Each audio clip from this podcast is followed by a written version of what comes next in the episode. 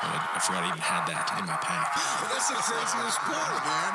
If Joe flicked my ear, I'd probably conk him in the forehead.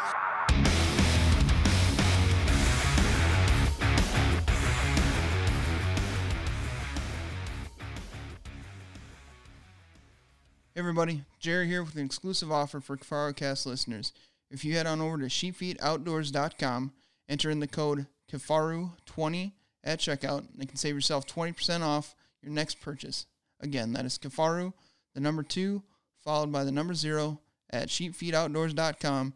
Save yourself 20%. Now here's Aaron with the podcast.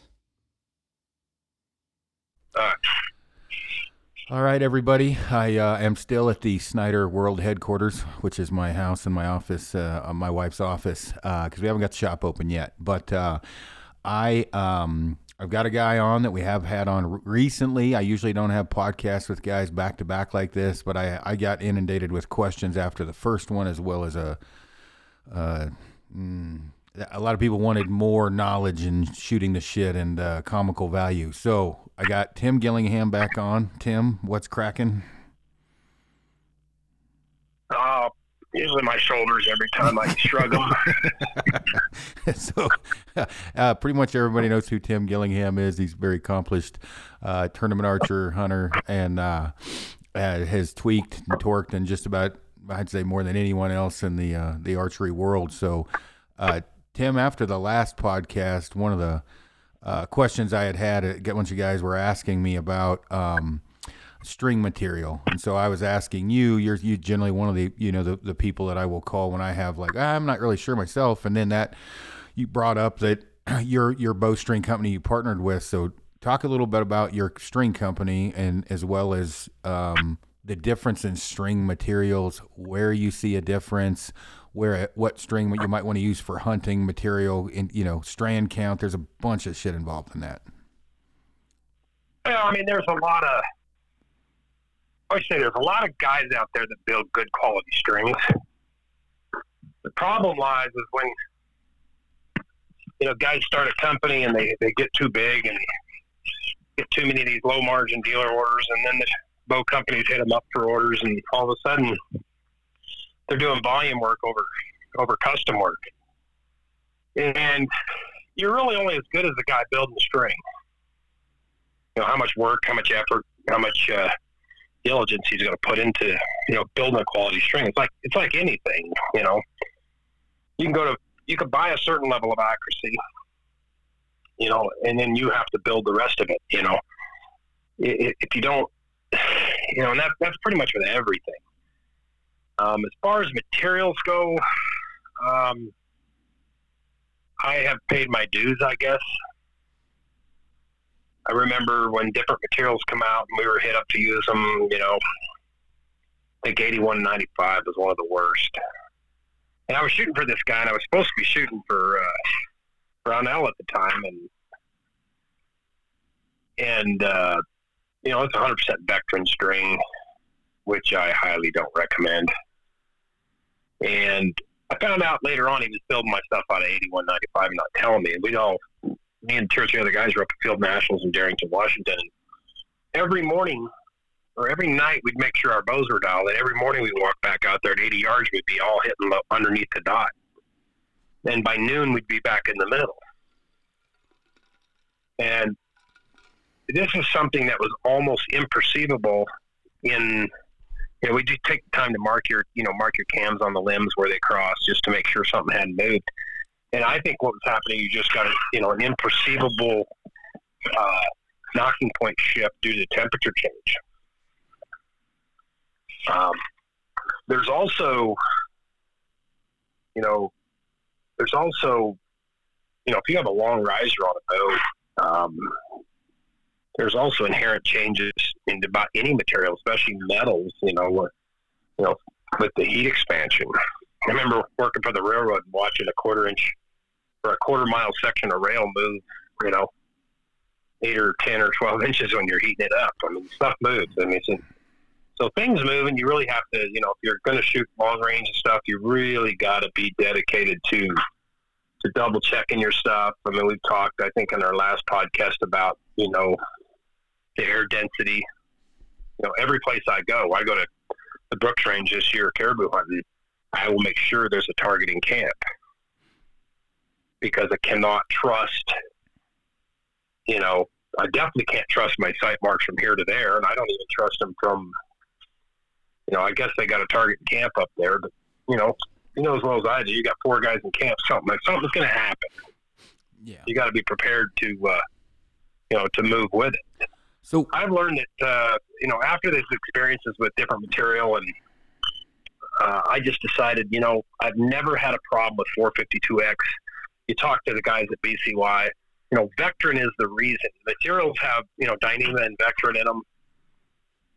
I don't see any value in, going 100% Vectran string or 100% Dyneema strings. They may not fuzz as much, but I could care less. I don't want my strings moving. That's the number one thing. I don't want them moving. Okay. These bows are very sensitive to adjustments, and you got to have stuff stay together. And 452X has the highest Vectran count of anything BCY makes. And I think pretty much everything else just is, based on trying to eliminate the fuzzing you get with 452X, which can be controlled with just a little diligence, with a light wax, periodically.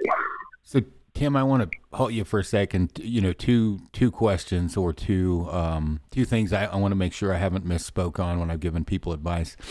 When you talk about air density matters, I get that question a lot, and I don't notice too much from sea level with an increase in altitude of 3,000 to 4,000 feet.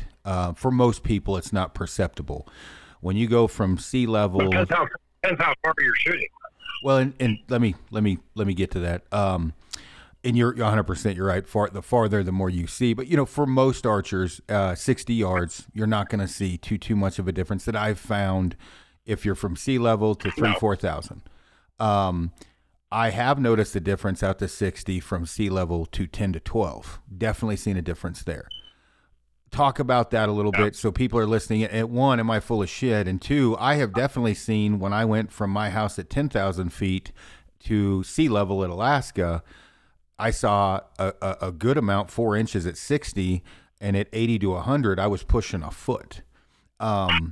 That's exactly what I was going to say, because you live over there at 6,000 feet in Denver. I live at 10,000 feet. Oh, you were living at 10? Yeah, 10. And and there is a difference going to sea level a lot. Oh, absolutely, and especially if it's sea level on the coast of Kodiak or something where you have all this mist and water in the air. That stuff really knocks an arrow down, and it's one of the reasons I pick sometimes, I pick the arrow choices that I do. I run Pierced Tours with a glue and thorn broadhead because I can run really big, small veins. Those type of arrow projectiles are going to fight through that quite a bit better at long range. Remember I really got that lesson I went to Kodiak one year and with Sean and Andrew from Hampski, and the first day I went out, I'd actually shot a buck, a pretty long shot, but in retrospect, what had happened is this is back before I knew as much about rangefinders too. And if you do a down cut on a cosine rangefinder, it's not going to cut it enough. And this was a pretty long shot. And so it didn't cut it enough, but I actually, my sight tape, when I went and checked, it was off a bunch too. So they kind of one counteracted the other. And I smoked the buck. In other terms, it's kind of like shit-ass luck, right? Well, and the thing, and, I don't want to, whatever, I don't want to be on here for 4 hours because you got a lot of shit to do today, but there are certain things that I think, as we're talking about this, let's say the two right now, air density, string material. Most people aren't going to find a perceptible difference in a lot of different string materials if you're shooting inside 50, 60 yards when you have a good quality string material. So if you have 452X, 452 Premium, and a million other, whatever, there's a ton of different string materials. Most guys aren't going to notice. Yeah, right. But having it built...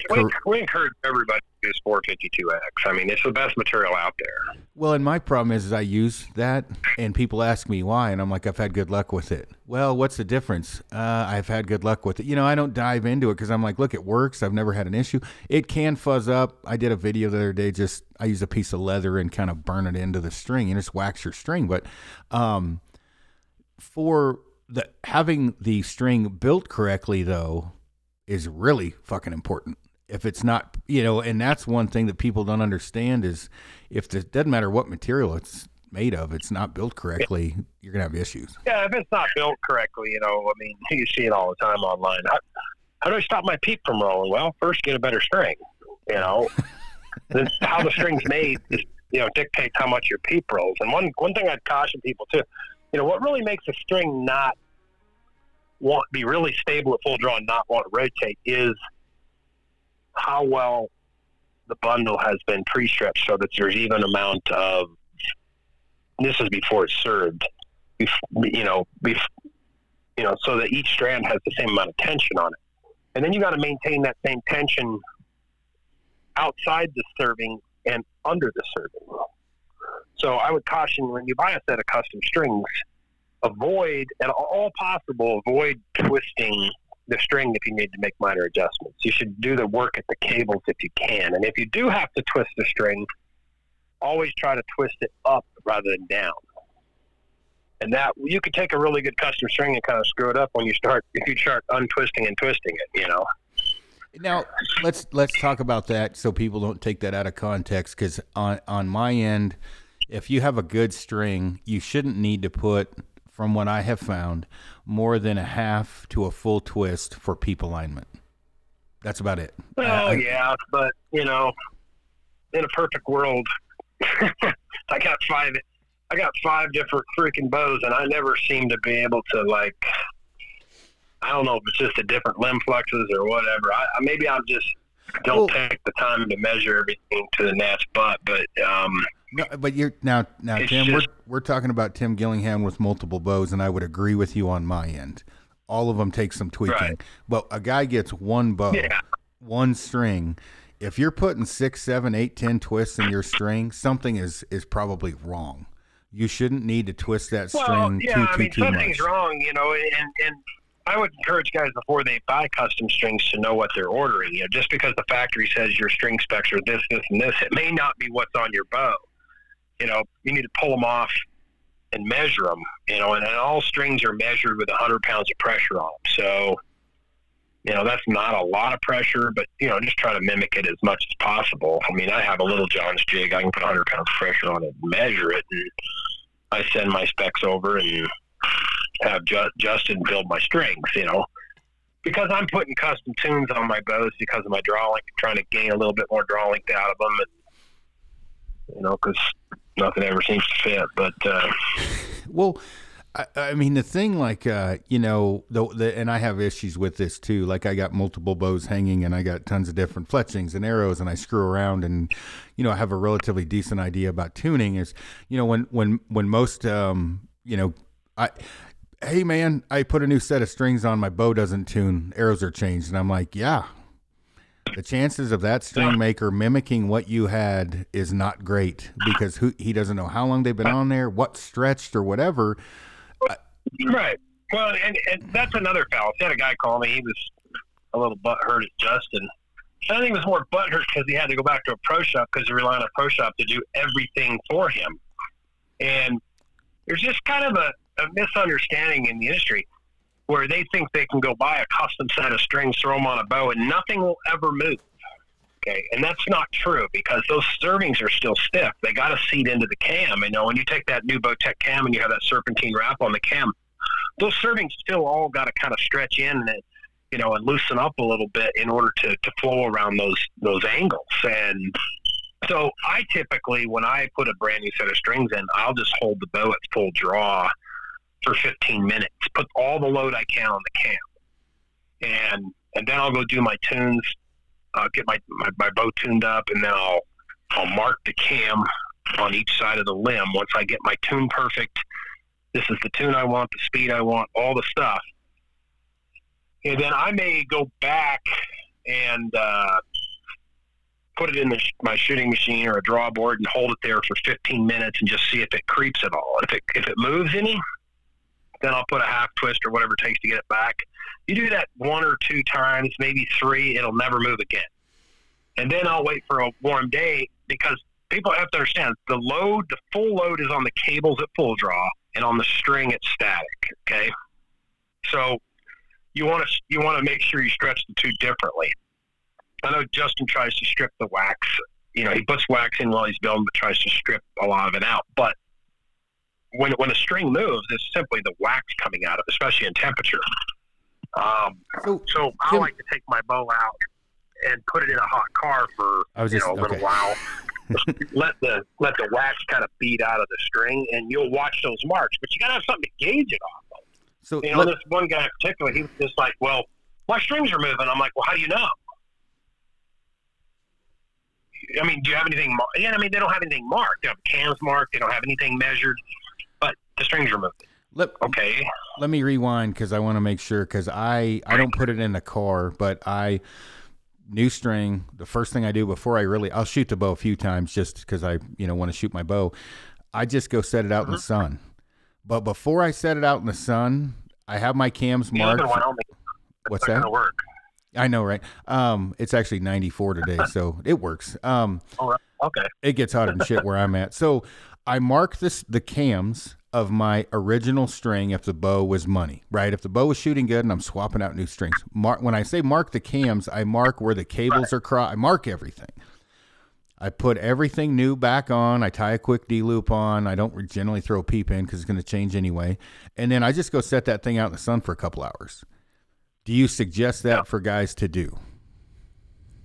Yeah, if it's absolutely hot. I mean, the car works good. I mean, you can use a heat gun if you're careful, but I don't trust recommending people to do that. So forget Tim said that. But if you want to get the wax out of the cables and you want to seat them in really good, you have to be doing it. It has to be held at full draw, because that's where they have the biggest amount of load. See, when you draw a bow back and you hold it for, no more than 15 or 20 seconds and fire it, you will, and you go ahead and you stretch the strings in for at full draw for 10 or 15 minutes, you're just going way past anything you're ever going to put on that bow shooting it, right? And so that just ensures that, everything's stretching in good, and sometimes I'll even take a heat gun if I'm like, it hasn't been warm yet, and I'm going to a tournament where I know it's going to be hot. I may just, when I have that bow at full draw, I may just have my heat gun back a ways from it, or a blow dryer or something, and just put some heat to it. Just like when I worked on the railroad, we'd heat the rail up to the temperature that, it was, I don't remember what exactly it was, but the idea was that you would heat it up to the max of what it would see. So, it wouldn't buckle on, it wouldn't start buckling in the summer when the heat hit it, and then you had to be careful to get it just right. So when it got cold, it didn't contract and pull apart. So, it's kind of the same principle. And that's, obviously I worked in commercial glass forever, aluminum, bronze aluminum would expand and heat more than, standard aluminum color, but it would expand a great deal. And, the thing that I want to make sure that I convey to anybody listening in is, one, help your string maker help you, right? And don't be mad when you get exactly.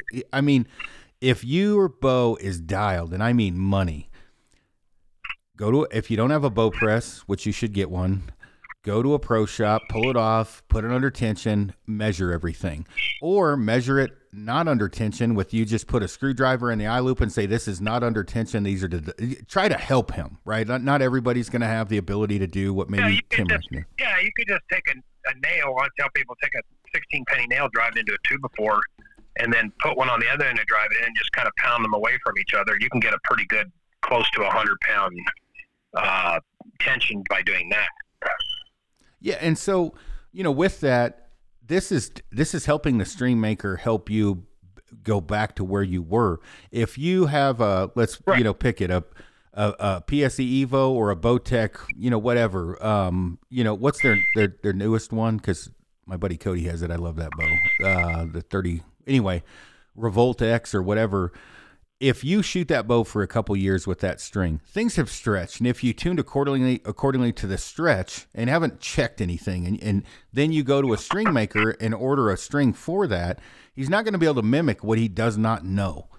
That's going to be up to you to help him. And I get that question daily. Man, I just put new strings on. My bow's not flying. My arrow's not flying right. I'm like, yeah, man, I'm sure it's not. Shit changes. Like, I don't ever check the axle. Go ahead. People don't understand how little it takes. I took my ASA bow last night, and I went from 18 pounds of holding weight to 22 pounds of holding weight. It completely changed the tune of the bow. I completely had to go through every one of my arrows and retune them. And I probably had to rotate nocks on over half of them. Okay? Everything changes with every tiny little thing you do. And yeah, you got, like you said, you got to help the string manufacturer help you.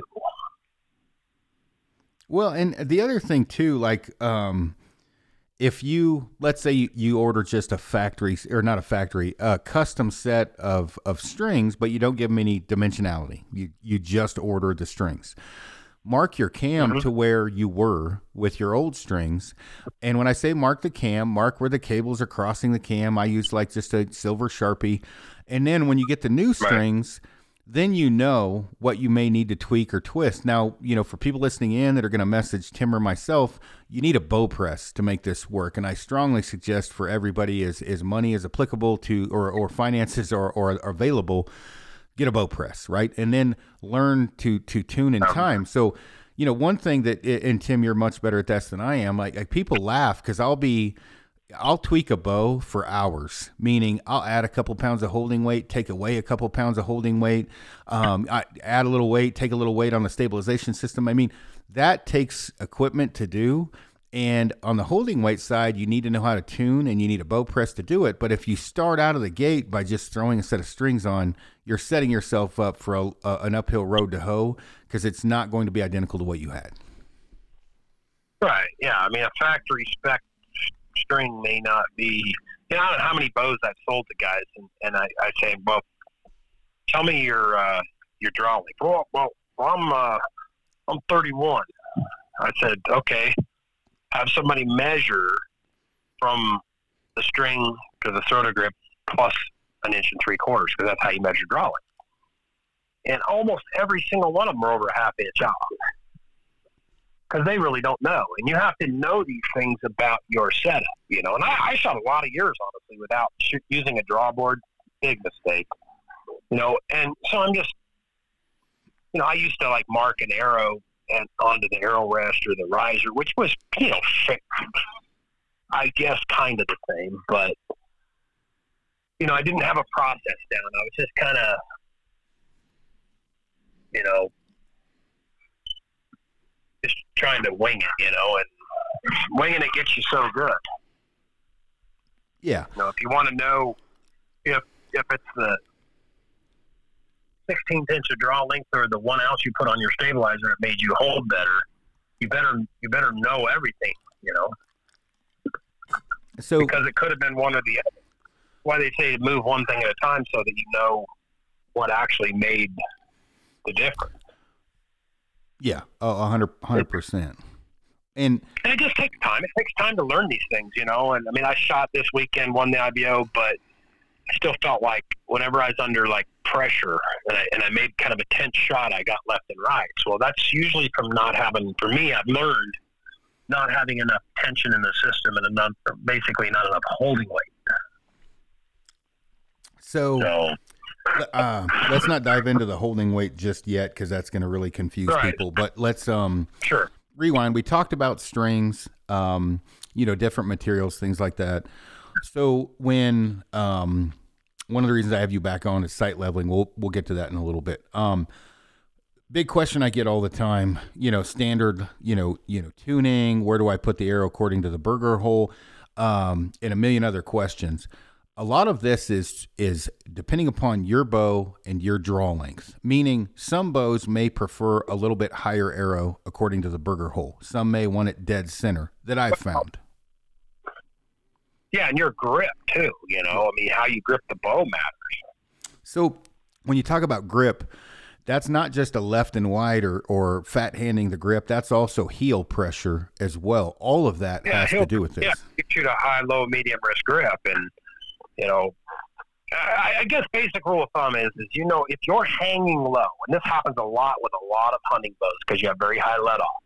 So when you have high let-off works as long as your bow stays light because you don't need as much leverage to hold a light bow up. But as you make the bow heavier, you need more holding weight to actually hold it up, and or leverage. Okay, leverage comes from several different things. It comes from proper drawing. If you're overextended, you're not going to be able to hold it up. If you're too short, you're using muscle and you're going to fatigue out. Okay, so it's got to be, the bone structure's got to be in alignment. You got to have your draw length proper. You know, I think a little bit of ledging on the face, you know, or on your anchor point. If you just got a really loose anchor, it's going to feel really loose. You know, if you go look, you know, I read a book that was pretty profound, you know, and I use it a lot, is David Tubbs' High Power Rifle. He talks about how he gets into his rifle positions, and a lot of it's about binding the body up to support itself. And it's no different. If you have a real loose anchor point where you're not hardly touching anything, it's not solid, right? So it's leverage. How much hand you have in the grip. Now, personally, me, I've tried this full circle so many times I can't even tell you, and I end up right back where I started. I shoot a medium to high wrist, okay, that puts the contact point in the grip higher in a smaller area. Now, I also shoot a 12-degree angle on my grip now, and that just brings a little back support back up in under my hand, but still maintains the pressure at a smaller point. And the more you can channel that pressure to a smaller point, the more, you know, the more repeatable it is. If I put a bow in a hook shooting machine and I put a grip tape on it, it will not repeat itself. Okay. Because it cannot center itself. And years ago, I started wearing a spandex glove. And when I hunt, I wear usually like the Kuyu liners. They make a lightweight fleece liner I really like to hunt with. So when I go out and shoot my hunting bow and sight it in, I do everything with that on because, number one, I want my hands warm when I'm shooting, but number two, I want to shoot with what I'm going to shoot, you know, with. And you watch a lot of stuff on TV, guys shooting face masks and all kinds of crap, but, you know, you got to do things the same because everything matters. And I have tried low-risk grips. Yes, I aim better with a low-risk grip, but I can't hit anything. I've tried grip tape. It feels really good, but I can't repeat it. And so I found that I use a spandex glove on my left hand.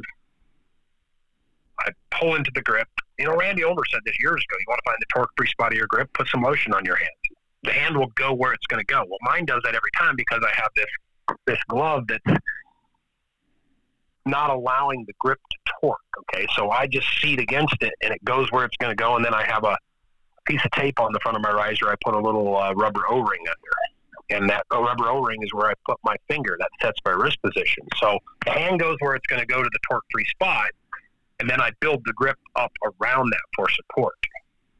And it's one of the reasons I started having DL Designs over in France build these grips that I sell, you know, for Bowtech, and he builds a Matthews grip and now a Hoyt grip, and I had him build a Hoyt grip that's a little bit wider because a grip that's really like round. If I put a real round grip in a shooting machine, it will not repeat itself. Okay, if I put a woman's bow in a shooting machine that has 6 pounds of holding weight, it will not repeat itself. Okay, so can you imagine how much harder it is for an individual to repeat itself if a shooting machine can't even do it? Well, let's rewind just a sec. So to put this into perspective, when you talk about grip, grip is, you know, pinnacle, building block, whatever you want to call it. The one of the major problems that people have is a consistent grip. And I can go through the list of things that affects. Huge, yeah. but it affects everything. It affects tune, it affects accuracy. So you see someone... Well, go ahead. It affects alignment. Alignment, yep. Alignment is tune, okay? So when you talk about alignment... and alignment of the power stroke of the string and... Go ahead, sorry, Tim. Well, I was just saying, tuning is alignment. Aligning the power stroke of the string with the center line of the arrow. That is tuning. So anything that you do to that, you know, people just say torque. Well, torque comes from many different aspects. You know, the grip being the biggest one. But that's why you see a lot of top-level shooters shooting higher holding weights, is because that extra tension helps everything go to center up. Okay, so when Tim's talking about alignment, you know, things like that, when you come out to shoot in the morning, and I'm just going off the history of Aaron, and probably Tim, you could go off the history of Tim when you started shooting a bow. When you shoot your first 3 to 4 arrows, and let's say they're 7 inches right, you're like, what the hell's going on? You fling a few more arrows, then magically that arrow just starts drifting back in the center, which happens. You know, a lot of guys, is it peep fade, peep alignment? Is it, you know what? A lot of times that may be you're changing your grip as you're shooting. Not all the time, but when you go and you've been shooting a while and you fling an arrow through paper and it shoots a bullet hole. And then the next morning you grab your bow and you shoot through paper and it's tearing whatever, 3/4 knock left or a 1/2 inch knock left. It could be other things. Generally, from what I found, it's your grip. Would you agree with that? Well, for me, it's a lot of things, okay? I always feel like the first 3 or 4 arrows I aim like amazing, and then my body starts to loosen up and I go to hell. But some of that's like I run a leather wrist strap, and some of it's just you got to seat the leather back in the strap. I don't have grip problems, no. But no, I know. Because number one, it doesn't matter. You shoot that glove, though. It doesn't matter whether my hand is hot. Yeah, I shoot the glove because I don't want my hand when it's sweaty, when it's clammy, when it's dry. I don't want it to be different, okay? It's the same. It's closer to the same. It could be soaking wet, and that glove creates a barrier that kind of makes it the same or closer to the same. So I know I don't think grip for me personally is the case, because that's a form thing that I have solved. I think the wrist strap settling in probably is the number one thing for me. But when people, I shoot a wrist release, people listening in, and then just simply my muscles, getting stretched in, and my you know maybe I should stretch a little bit more. But yeah, well, we're men, we're not going to stretch, but at least I don't stretch as much as I should. But would you say, though, I mean, with your dealings with, you know, pro shops and shooters, whatever else, that grip is, or inconsistent grip is going to cause a lot of people those different problems? And, you know, I'll see guys that... It's crazy. It really is, too. No, dive in, dude. Like, go. It's always the bigger, stronger guy. Yeah, it's always the bigger, stronger guy that's got the problem. The guy that frames houses for a living, or, you know, he's like an auto mechanic. He's got big, strong hands. He just can't let the bow sit there. It takes a while. I've had buddies of mine that I couldn't get to, you know, shoot one arrow the same through paper, and I put that glove on their hands and fixed it instantly. But some guys, it just takes a while. I had a buddy of mine that's a framer for a living. I just make him take one arrow and stand in front of paper shoot it through paper 5 yards, and he'll start to figure out what he's doing, because when he gets a cause and effect, right? That's what paper tells you. You know, paper is the way you should be doing this, not shooting groups, because groups are too subjective. You have your aiming involved. If you want to know, are you repeating? Like yesterday, I'm shooting in my arrows, and the first thing I do is I take a bare shaft and I'm shooting it, okay? And bare shafts are super sensitive. So if I make a mistake, I can see. And I was actually struggling keeping that bare shaft shooting the same, and I realized that I forgot to. Yeah, it's just not getting every bow set up exactly the same, or changing something at a tournament. And I had lengthened my wrist strap just, or I tightened it up just slightly, so I had to back it out a couple times. Once I got that, then I could see my peep alignment come in. I was kind of forcing my left and right peep alignment, and it was causing some tension and some base contact, and I think that was causing that bare shaft to, you know, not be, I wasn't shooting it actually perfectly consistent. And once I got that adjusted, then I got that bare shaft tuned in, doing the right thing, and then went into tuning my arrows. So, I always say paper tells no lies, man. I was just, and I don't want to confuse people listening in. Some of this is higher end stuff and far past beginner, but it's all important. No. Go ahead. In fact, it's the best for the beginner.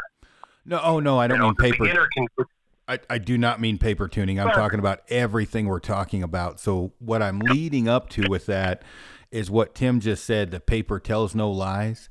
That part is, I agree with Tim, from beginner on. Like, you may be confused with the string material stuff. You might be confused with hand pressure. No matter what, to find all these things out, paper will get you, will help get you there, in my opinion, because it's going to tell you what you're doing or not doing correctly. It's all I use. Never walked back tuned at bow a day in my freaking 40-year archery career. So I don't believe it. Makes no sense. It's for people that can't paper tune their bows, and so or they have a contact problem, and so they make random adjustments until it groups better, when they need to fix the problem at the root. And honestly, if this was 10 years ago, I would have probably argued with you, but I can't agree with you more now, the more I dive down the rabbit hole of shooting. When I was like making myself look like a dipshit, what I found was when I walk back tuned, if I would have done what I ended up doing, quote unquote, walk back tuning, if I would have fixed it up front at the paper, that would have solved the problem of trying to screw in the walk back tuning. Now, I don't think it's a bad idea for you to walk back and shoot. You have to understand, if you look at my tuning procedures, they always start with powder. Okay. Can they find those? At most of my bows, they have a thick layer of powder on them.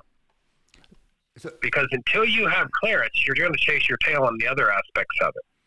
Well, and not just clearance, also hand torque or bow torque or your grip. You'll chase that as well. Okay, but what I'm saying is bow torque and hand torque will show up through paper, but it can be a inaccurate assessment if you don't have clearance. And the reason a lot of guys, especially if you look at target archers that do walk back tuning or promote it, most of the guys that do that are shooting a blade. Okay, and a blade, like a launcher blade, a spring steel launcher blade, is always in the way. Okay, the arrow flexes vertically and comes back down before it leaves the bow. Well, those two inherently have to collide with each other at some point. And so when you go out and you do so-called walk-back tuning or group tuning, and there's some real logic behind guys that don't follow my process for tuning arrows and stuff for shooting a so-called high left tear. If you notice on most, say, tournament bows, and you might even notice on some of your hunting bows, the left side of your launcher is wore out. Well, what causes that is when the cable guard loads up at full draw and pulls everything over to the left, when you fire, it starts to recover to the right, which inherently pushes the arrow over on the left side of the launcher. Okay? So if you're actually shoving up the arrow at a high left tear, there's some logic behind the fact that you're helping it kind of miss that contact. And a lot of guys will tune to a bullet hole off of a blade, and you're inherently got contact. If you want to see it, you know, draw the bow back, powder an arrow, have somebody set it on there at full draw, and shoot it into a really hard target where it doesn't go in very far, and you'll be able to see how much contact you have. One thing that you'll never see is two even scratch marks all the way down the arrow. Because, you know, the arrow's flexing, the launcher's vibrating and moving around. You know, that's why I shoot a Hampski rest and we drop it in the first half of the arrow travel, because it's only in the way once it starts to flex away from the launcher. So you can't drop them too early, but you don't want to drop them too late either. I want to make sure people. We're going over a lot here, which is all really good info. So I want to make sure people understand a few different things. One, I would say, what's that? They said, I want your voicemail to be full. Give me something to do. Oh, fuck.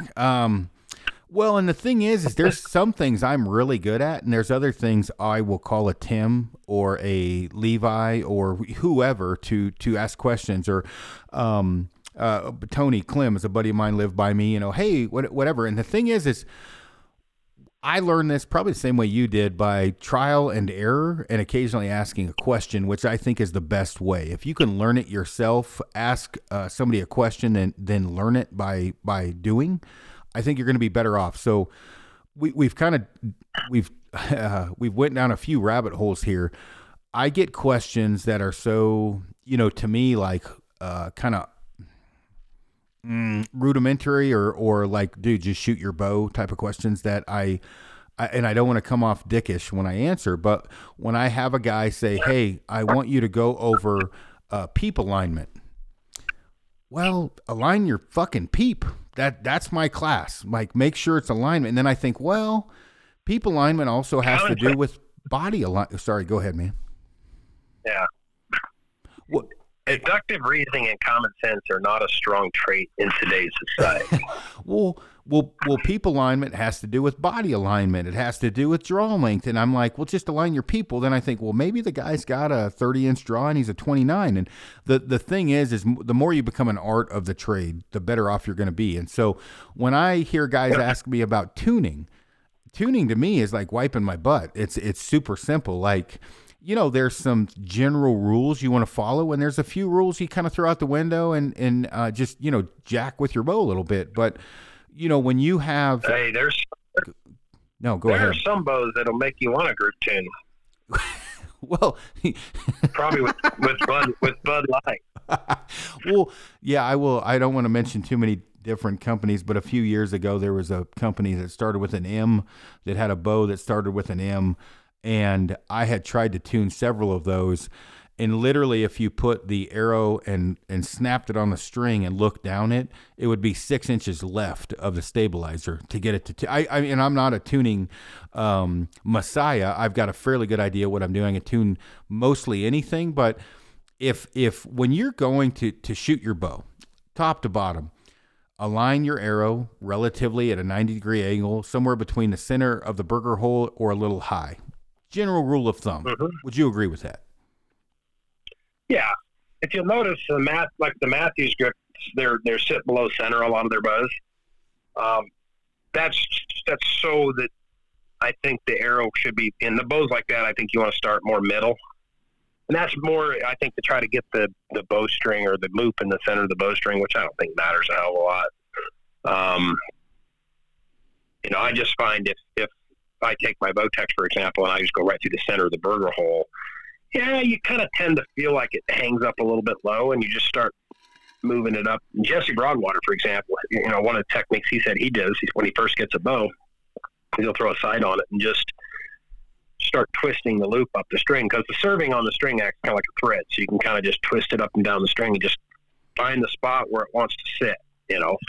But honestly, you need to do that with all the stabilizers and the weight on the bow that you're going to have, because all that affects that.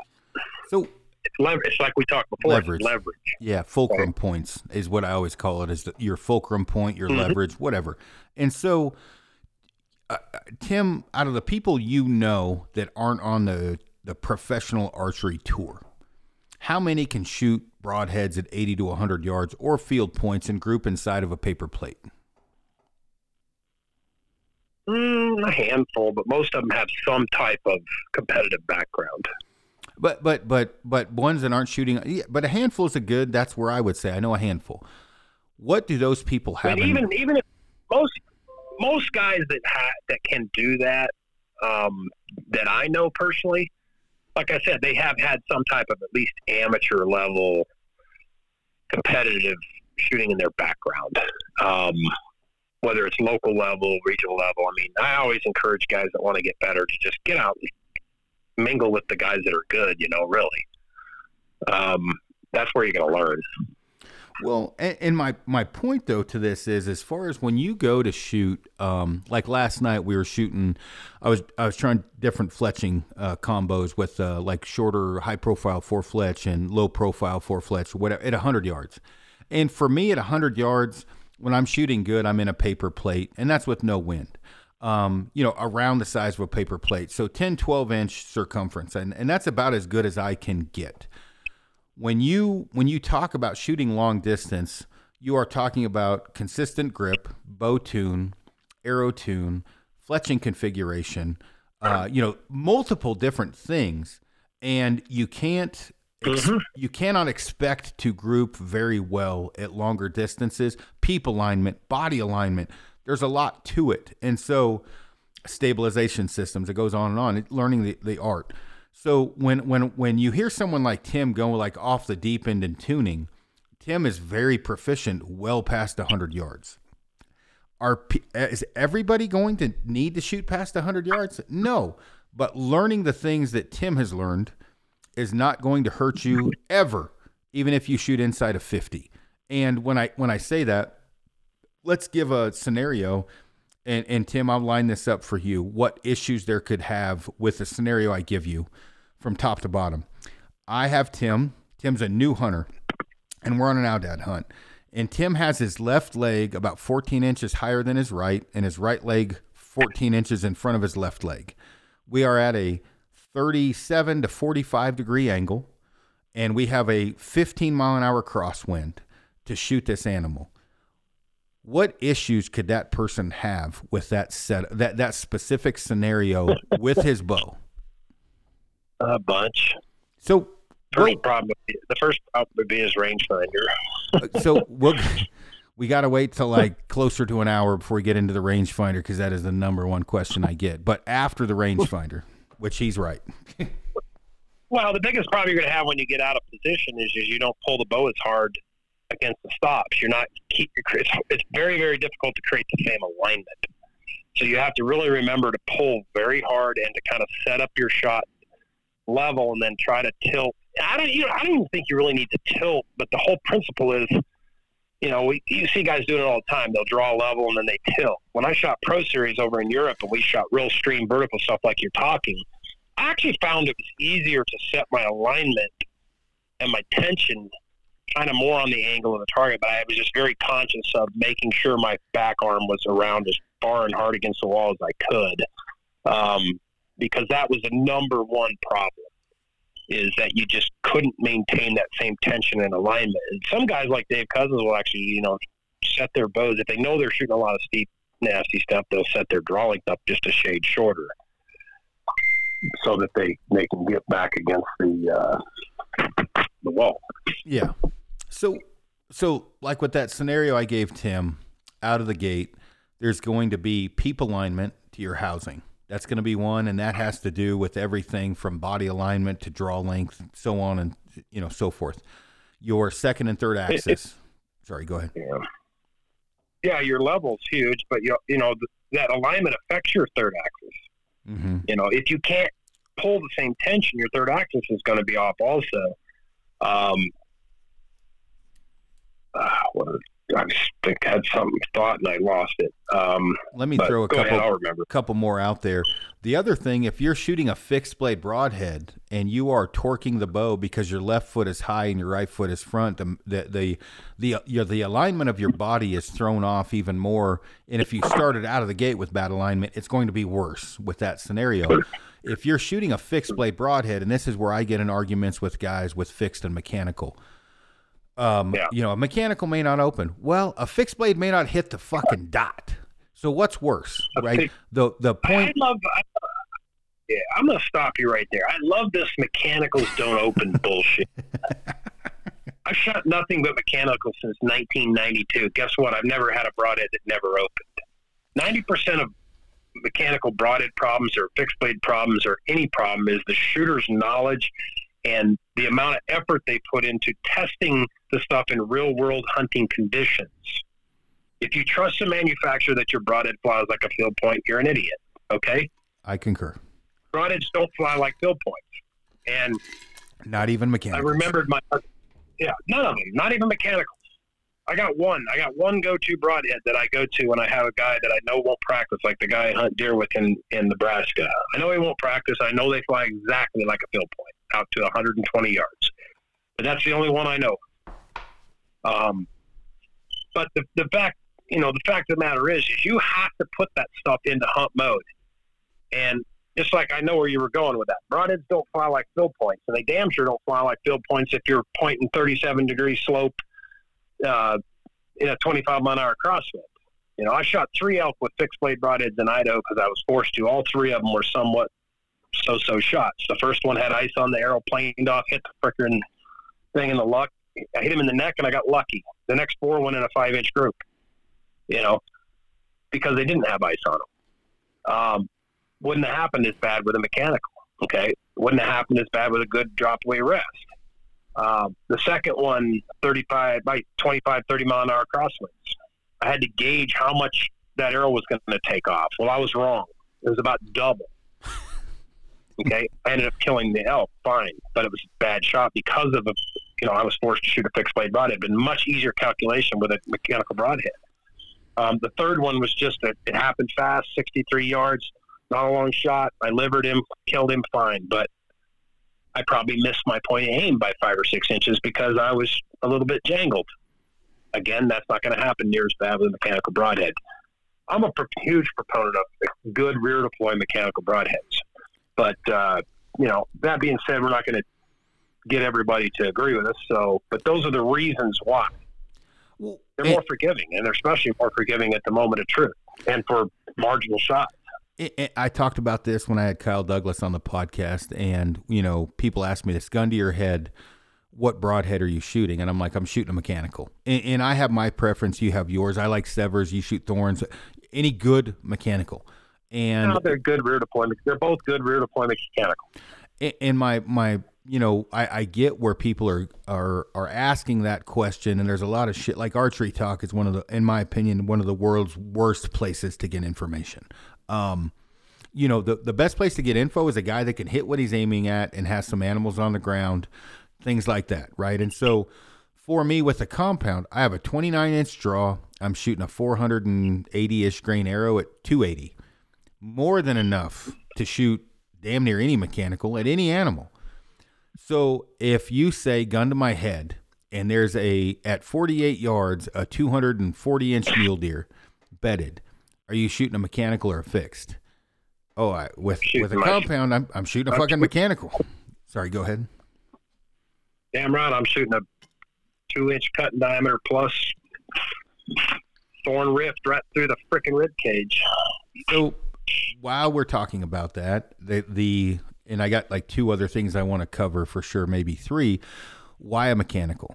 Now, with a stick bow, it's way different, obviously. I'm not going to shoot a mechanical with a stick bow, so I want to make sure this is clear. If I have a 20-mile-an-hour crosswind or a 40-mile-an-hour crosswind, and I can tell you this without a doubt because I have my house set up much like Tim does, I can shoot out of my garage out to, any distance, but we have bag targets out to 120. And I have a target out there. You know, I have smaller targets to bigger as you go out. So I have a matrix at 80. If people could see, like if I could show people, and I'm going to start videoing this, the wind drift from arrow and fletching and broadhead configuration at 80 yards, because I'm out of the wind, so I'm good, right? I'm not blowing around. These are accurate shots, or as accurate as I can be. And Tim, you know this. The difference between an 1.8-inch solid fixed blade broadhead and a mechanical with a 20-mile-an-hour wind drift left to right at 80 yards. What would you say that difference is? It's like probably 4 times. Yeah, that's pretty. A little bit less. It depends on how much blade surface the mechanical has exposed. You know, that has a lot to do with it too.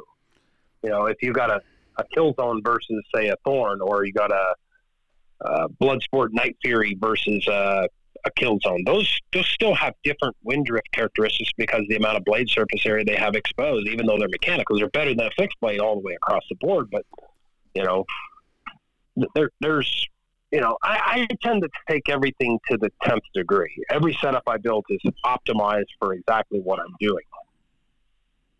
So that's why I guess one of the reasons that I shoot the Thorn glue-in broadhead in a Pierce arrow, because I get the, why would I want to give up anything is what I'm saying. Well, and that's... Why would I want to give up? Why would I want to give up wind performance for what? What am I going to give up? What am I going to gain? Well, let's take a quick step back. When Tim's talking about what is he going to gain, for most people's setups, you are not gaining anything going to a mechanic or a fixed blade. Now, and if you have a really short draw or really low poundage, it's a little bit different. You're going to want to shoot a fixed blade, or I think you should shoot a fixed blade. I don't even believe that. I've got a girl on my staff. She's got a 26-inch draw. She was 52 pounds. She shot 5 deer with a 2.2 Thorn last year, complete pass-throughs on all of them. She shot a quarter-pound boar hog 2 weeks ago, and, quartering shot got into the opposite shoulder, shot on the smaller pig pass-through. I watched Jake Jacobson here locally shoot a 2.3 Kill Zone, 64 pounds, 340 grain arrow on, his first animal he killed was about a 397 bull. And he said, Tim, in 50 years, I've never seen a blood trail like that. The entry hole on that elk was, and he got complete penetration, okay? He went to Africa, stacked a bunch of animals up with it. Would I have told him under his setup to shoot a 2.3? No, I'd have probably told him to shoot a 1.75, but I still don't believe that because you're shooting 55 pounds. My cousin, she's in the Gold Tip catalog. She lives in Iowa. She shoots 50... 2 to 55 pounds. Shoots a 400 spine XT Hunter. She shoots, what broadhead I had her shoot. It was a Kill Zone it's just some two blade Rages. She's going to shoot Kill Zone. It's probably the 1.75. Joel Maxfield's wife, Janice, shoots the same 2-inch Rages that he shoots at 55 pounds. Tiffany Lakowski shoots Rages. People are shooting it successfully. You just got to pick the broadhead that's going to penetrate better. That's blade angle and then its tip profile, okay? Because a rear deploy is going to catch a lot less drag going in than, say, something like a Schwacker. So with what Tim's saying, and I don't disagree, and Tim and I are a little bit different on this, but for the most part, Tim and I agree more or less on everything. I don't think Tim is incorrect on that 50 plus pounds and 26, 27 inch draw. When you're at that lower draw and 40 pound range, that's probably where I may or may not disagree agree with Tim. A little bit different, but I would never tell him shoot anything but a 2-blade fix probably at that point, or a Bowtech or something like that. Yeah. Okay. So Tim and I are agreeing. So distance-wise, like with Amy, my wife has a very long draw length. In fact, she's shooting a little bit shorter draw length. I had to lengthen it.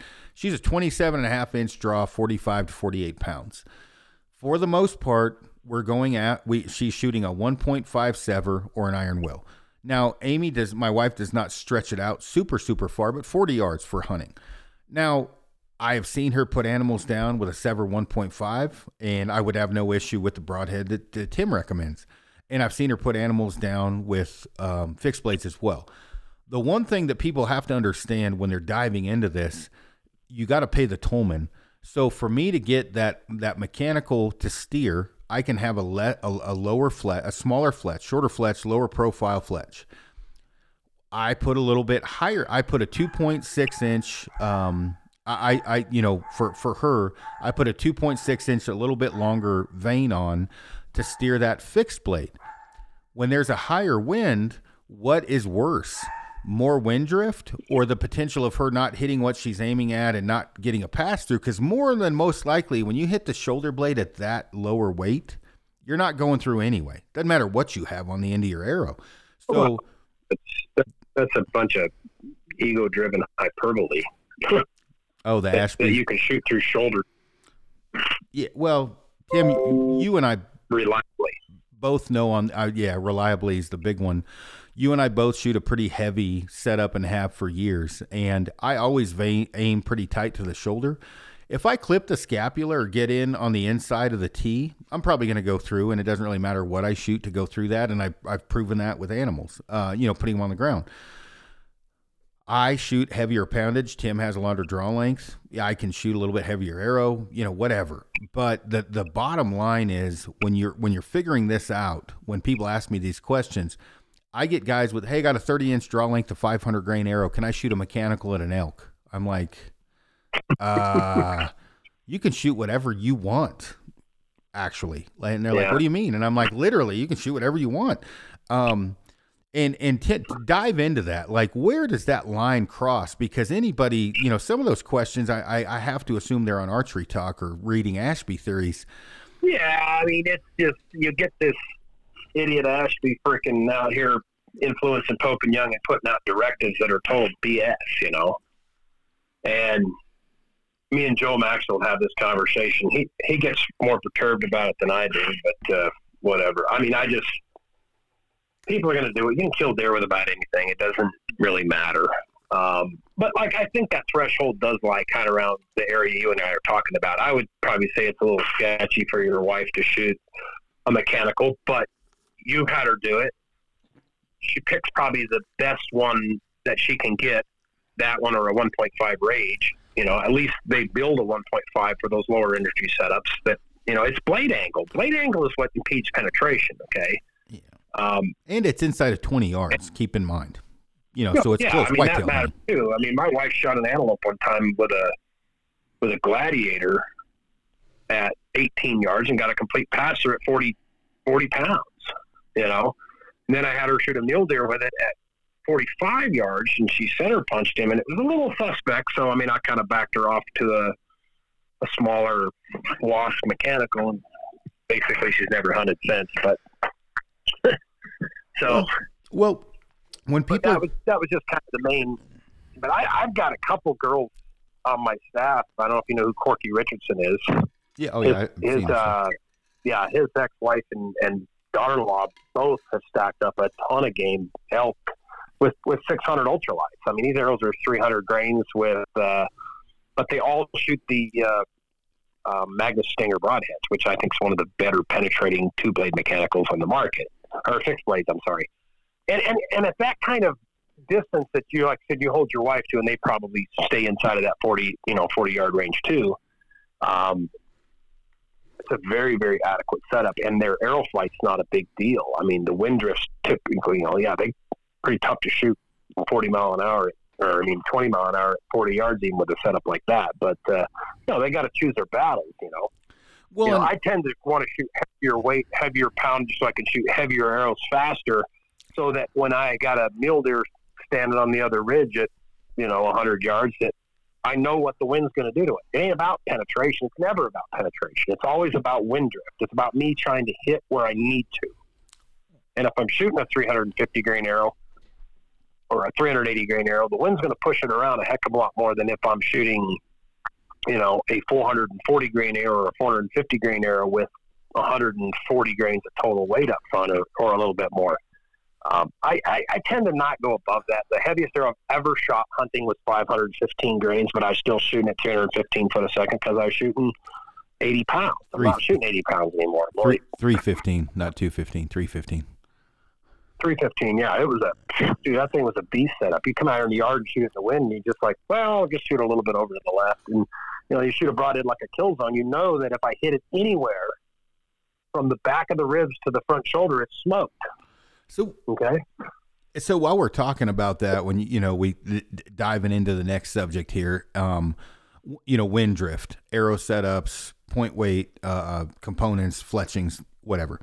When you, and you dive into this even more than me, which is scary, but like we test a lot out of the garage out to 100 yards. And when I say test a lot, does a 500 grain arrow with 125 up front fly? Does it drift more than a 500 grain arrow with 175 up front?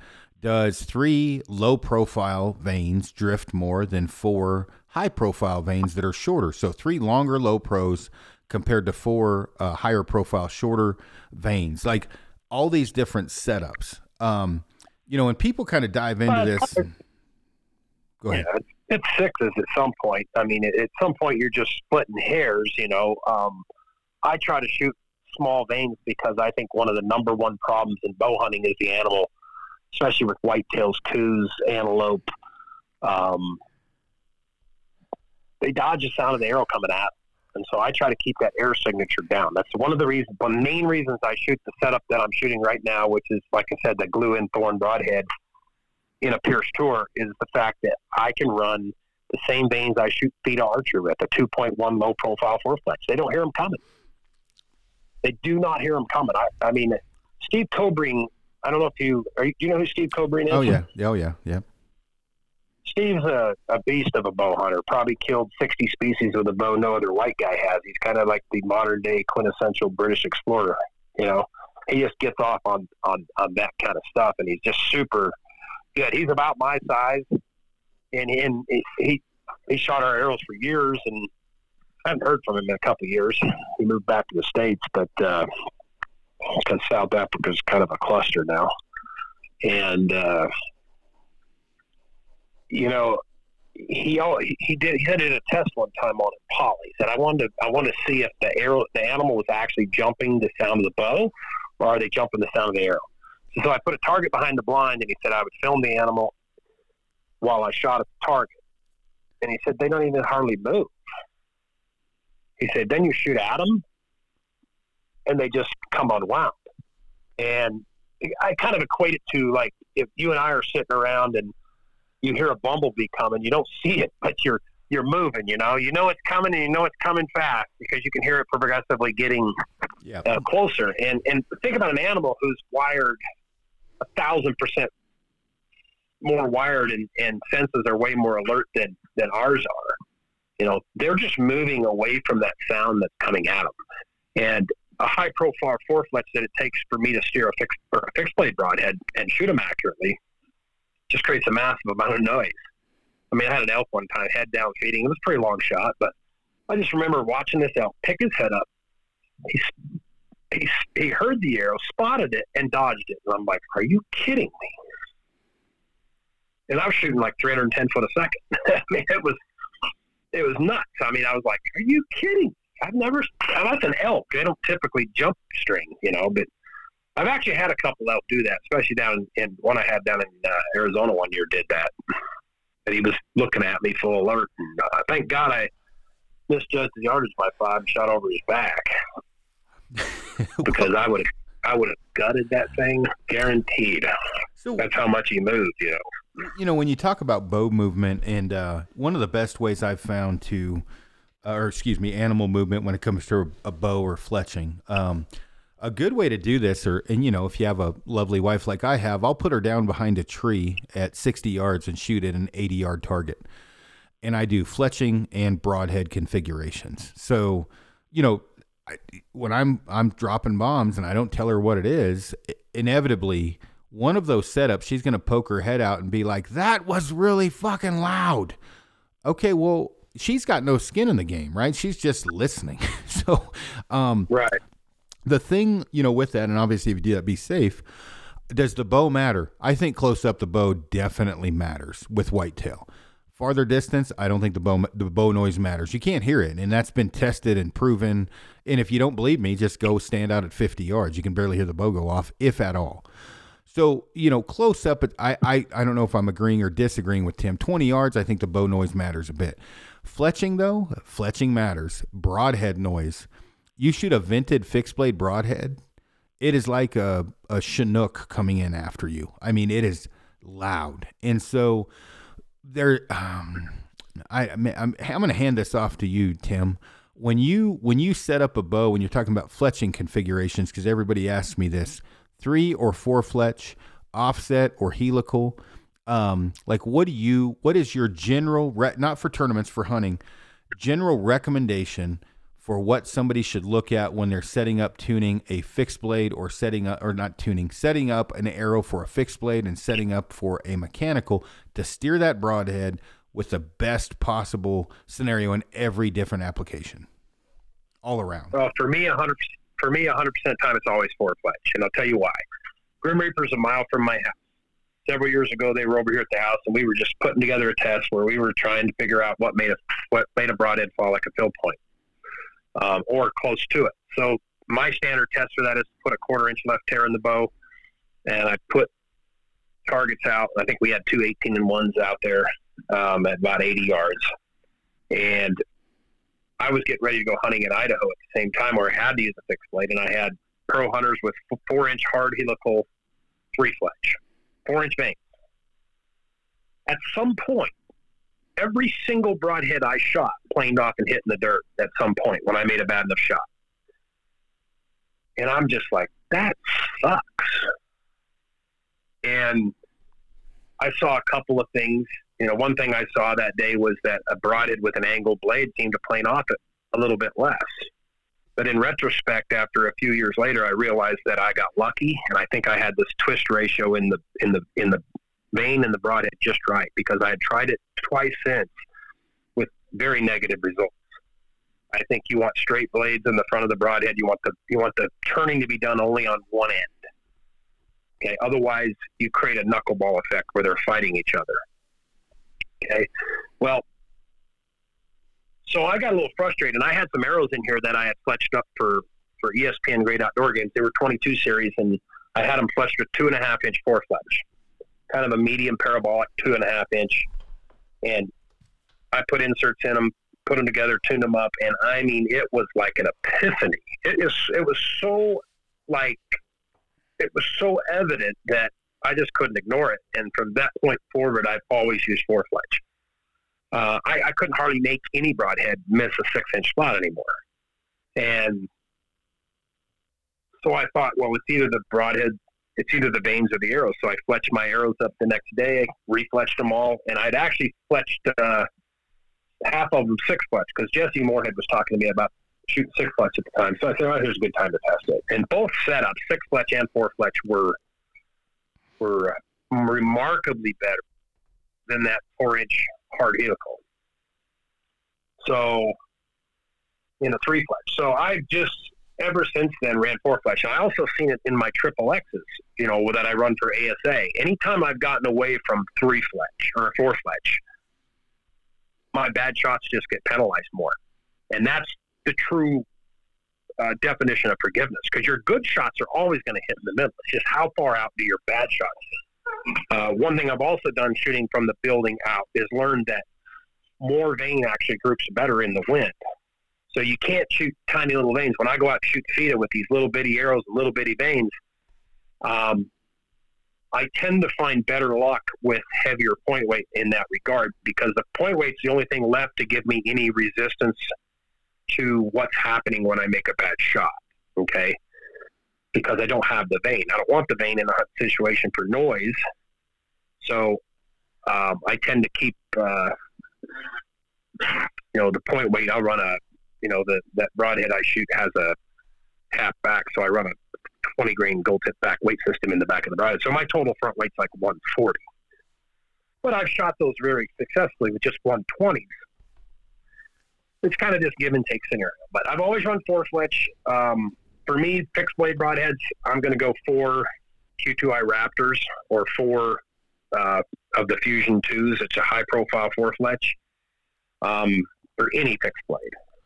For mechanical broadheads that have blades exposed, like Sever, Kill Zone, Rage, I'm going to go 4, probably their 2.1 Fusion X2. It's a lower-profile 2-inch.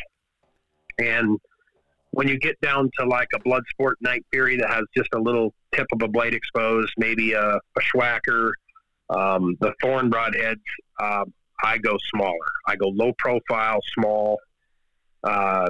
Usually they have a vein called a Fusion X2 SL. It's just a super low profile. And I'll tend to go down to that because, and sometimes I'll shoot, they have a vein called a Griff X, and that's a more rounded back vein, and I find those to be the quietest that you can shoot. Okay, so I like that a lot for hunting. In fact, I kind of wish I would have put those on my hunting arrows for this year, but I had them. Jake Jacobson crest them up really nice for me, so they're done with the shield cuts. So the shield cut traps a little bit more in the air in the back. The rounded back vein, the air flows over the vein, and just creates a little bit less noise.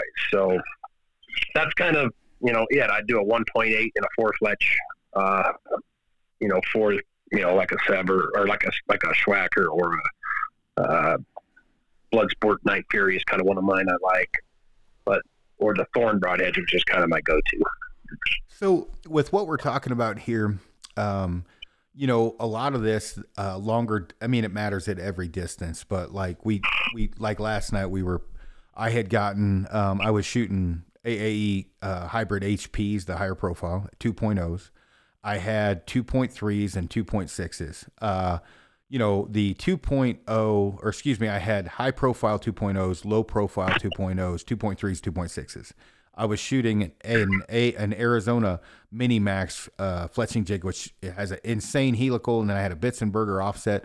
You know, out to, and I just want to put this into perspective. If you're not shooting super far, some of this stuff to me is kind of, you know, whatever. It doesn't matter as much. But when you know, and I get, and the only reason I'm bringing this up, I got this question a ton since we did this podcast. Hey man, shooting out to 50 yards, hunting whitetails. Most of my shots are within 30. I'm shooting Brand X broadhead. What vein? 4 or 3 flitch? I don't know that it matters that much at that distance. I mean, Tim, I'm sure you've got your opinion. I mean, it's like this. Forgiveness is about how far out your bad shots hit, okay? So if I put 3 blazers on a Triple X and I go out and shoot them at 50 yards and I make perfect shots, they're all going in the middle, okay? But I'm here to tell you the difference between 3 and 4 on 50 shots is tremendous. It just is. I mean... So let's dive down that just a little bit. So especially if you're shaking, you know, at the moment of truth, you need forgiveness. So like right now I'm setting my wife up today with, her tournament arrows, and I'm putting 4, 2.0 HP hybrids on there. Offset, not helical. And with her hunting bow though, I actually have her one, it's easier to fletch. I have her with a mass. Okay, but before you keep going, for people that don't know, like me, what that vein is, I don't even know what it is. Is it a high profile, low profile, short? I mean, it's 2 inches. But HP, I'm sorry, high profile. Kind of a difference between Go ahead. Yeah. So it's a 2-inch high profile? Yes, that's correct. And you're going to put that on your wife's target?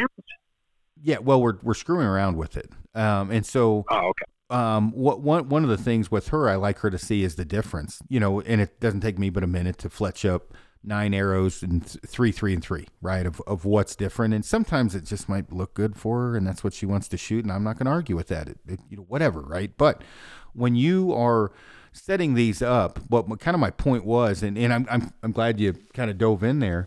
When you are setting your arrows up, whether it be for hunting or target, I personally think that people, when they're doing this, they need to, if you're shooting a fixed blade, I do not believe you should be shooting a short vein.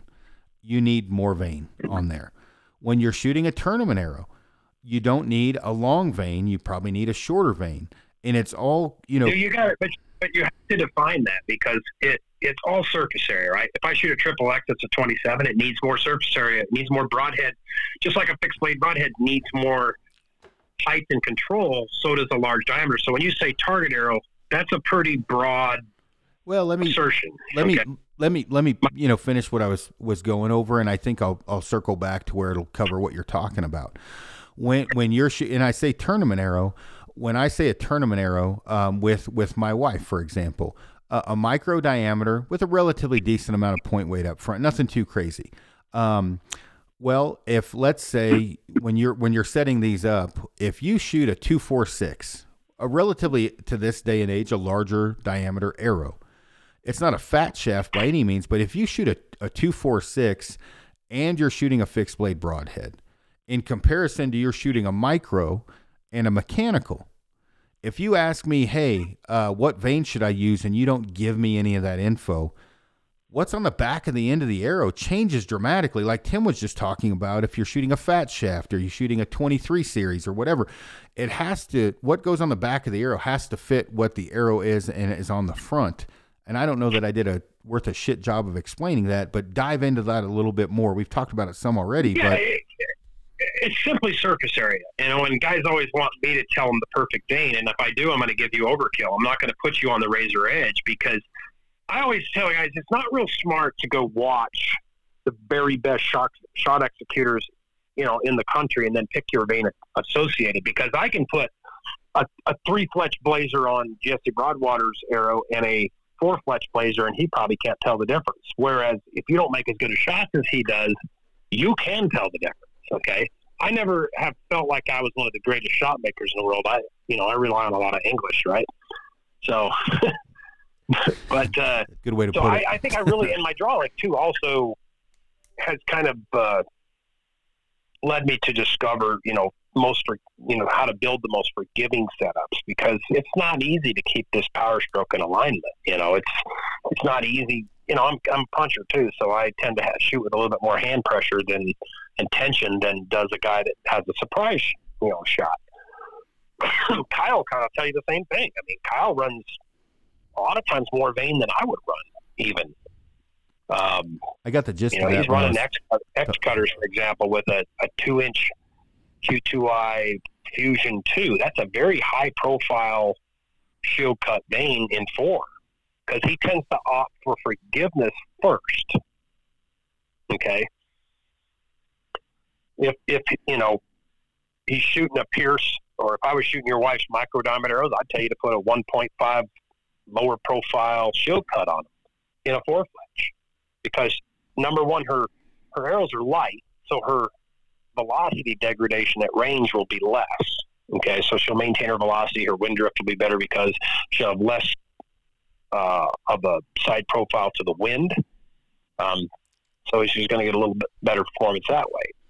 Well, and you want to start with what you think is the bare minimum, and then kind of overkill, because you don't know what forgiveness is until you shot overkill, and then you can kind of back off from overkill to see where's the point I'm starting to lose here. And my rule of thumb is always shoot as much vein as you can up to the point you're losing something. And you have to be willing to do that work. And that's kind of when I wanted, I always tell people, err to the side of caution. And I fell into the rabbit hole years ago. Remember back in the 2000 range when Duravanes came out, anyway, you trying to shoot the smallest vein possible because it was the cool thing to do and get in a broadhead to tune and steer and everything else. And, if you're not shooting far, throw a bigger vein on. It's, I don't, this is general rules of thumb. Like, err to the side of caution. If you have perfect form, you can get away with more. Sorry, go ahead. Depends on the broadhead. There's so many different factors. That's what I said. You have to, I always look back at whitetails, and I'm not an expert on them. I've shot 3 or 4, but, I look at one I shot 2 years ago up in Montana. He was fully alert, 32 yards, looking right at me. And I shot him with that Thorn, with that same vein combination. He never even twitched before the arrow got there. It went all the way through him, stuck in the ground at the launch angle. And I was just like, that was kind of the, and I shot one last year, and he wasn't looking at me, but he was still like on pins and needles at 30 yards. Never even, and people say these deer are dropping and this and that. Levi told me at the trade show this year, he said he started going to a smaller 4-fletch, in his vein. And he said, man, I have to start aiming higher now. He said, they're not moving no more. Yeah, I would agree with that. Boils down to the same thing. They moving away from that sound of that arrow coming at them, and so you want to try to. I think you want to try to limit that by your broadhead and your vein combination as much as possible. And before we confuse people any more than we already have, if you have the ability, what's that? It's just information, right? The more you know, the more you have to draw from. The more you've heard, the more you have to draw from. I would highly suggest testing this. And do their work. Yeah. That's what I didn't mean to interrupt, but you said the same thing I did. Go test it. A fletching jig is not that expensive. Veins, you're going to save money building your own arrows anyway. So, if everybody wants to just shoot my setups, they're going to have good luck with it. But I'm not going to convince everybody to do that. But. Well, and with everything we've talked about, you and I aren't that much different. And some of the stuff I copied off you anyway from 15, 20 years ago. But I have had really good luck with 4-fletch. I don't, some of my recently, because I've gotten lazy, especially with a stick bow, I started to fletch with an AAE Mini Max, which has a huge helical. It's not bad. It works. It's quicker, but I mean, last night I set up some super long distance arrows, which were they're super micro X impacts. I put 4 HPs. They're very short, high profile veins. And I got a pretty decent amount of point weight, decent amount of arrow weight up front. It's for bucking the wind, long distance. We were shooting mechanicals. I had Severs on out to 100 yards, and I can keep it around a paper plate at 100 pretty easily. And with wind drift, not that bad. Not too much different than what you shoot, right? When I say not that bad, 8 inches out to right with a pretty steady wind left to right. 8 inches is not that bad at 100 yards. 12 inches isn't that bad. I put a larger 246 arrow with three 2.6 with helical on there. There was a significant difference in wind drift. And more than... Go ahead. There's no doubt, yeah. Well, we'll talk about that real quick before we go to the last part here, because I don't want to keep you on here all day. I don't think people realize how much wind drift or how much things affect wind drift, whether it be the arrow. The arrow is long, even a short draw, 27 inches, right? 26, 27, 28-inch long arrow. Yeah, well... Let me cover one thing real quick. One thing when you're testing these vein combinations that you need to make sure you do is you need to make sure you take the variables out. Okay, variables, one thing I've seen over the years, a lot of people are not very good at taking variables out of tests. They make lots of assumptions, okay? And I don't like assumptions, okay? So when you go tune three different arrows and three different veins, you need to make sure every one of those has clearance and every one of those is shooting exactly the same through paper, because if you're just, saying, hey, this one's better than this one, but you didn't take the time to tune each one of them arrows through paper, you could be getting some false data based on the fact, hey, maybe got an arrow that's shooting a little bit of a left tear or right tear or something. You got to take the variables out of the test. Okay, you have to test, and what it does with a broadhead might be different than what it does with a fill point. I mean, as much as like I used bare match points for years to tune my arrows with kill zones because they were the closest thing I could find to the actual broadhead, and the practice blade, I didn't really want to shoot it through paper because it just rips too much. You can't tell nothing.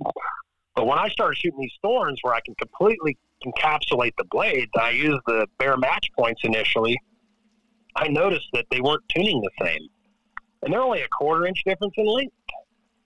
But that's partly because I'm pushing the spine so hard on the arrow. So it's just hard to, and you got to try as much as possible to take all the variables out of your test. So that you're testing just the vein. Okay. Yeah. And I am really bad about mentioning that because I always assume that's a given. And you're right, it's not a given. Meaning, yeah, it's not. I'm telling you, man. Just look at the thing I did last night. I took put 4 pounds of holding weight into my bow. It completely changed the tune of the bow because it changes the loading on the system and how it recovers. And I had to retune the arrows because dynamically they reacted differently. And you guys, I mean, at shorter draw lengths are not going to see this, but I can't, I used to argue with Jim Burnworth all the time because he's my size, right? He's shooting on 300 spine arrows at 31 inches long. I'm like, dude, there is no way on God's green earth that those are stiff enough. And he would argue with me, and he's shooting fixed blades all the time. But, some people you just can't talk to. But, I shoot an overdraw because I got to stiffen them. I need to stiffen that arrow. Number one thing I can do for long draw guys over 31 inches, put a freaking overdraw on. There's no negative to it. So, get that rest back a little bit so you can shorten your arrows up. The only reason, I don't worry about the broadhead because, again, back to our previous conversation, my finger's sitting down on a piece of tape on the front of my riser. It's not going to be up in the sight window. Yeah. So, that kind of always throws me. That always freaks me out. I think I missed the whole answer to your exact question because I got off on a tangent. So it doesn't matter. I mean, the big thing that I want people to understand is, well, one, learn to do this on your own. One thing I wasn't bringing up, variables. I always shoot through paper with different fletching configurations, especially when I go to a low to a high profile. You can get vein contact real quick, not even know it. And the next thing is too, weighing out, what are you going to be doing? I don't think anybody should shoot a super short vein if they're only shooting 30 to 40 yards. I mean, I don't know that it really is going to matter that much. And so, Well, sure. I mean, it depends. I mean, what are you shooting at? If you're shooting whitetails, the number one thing I'm looking at is noise, reducing noise. Yep. Yeah. So I would. I mean, well, when I negatives are not going to show up till distance, you know. Well, when I say that, meaning I don't know that somebody should really focus on shooting the shortest vein possible that could be high profile. I don't know that that's going to be your answer. I think a lower profile vein is going to be a better option. Shooting whitetail, it makes less noise.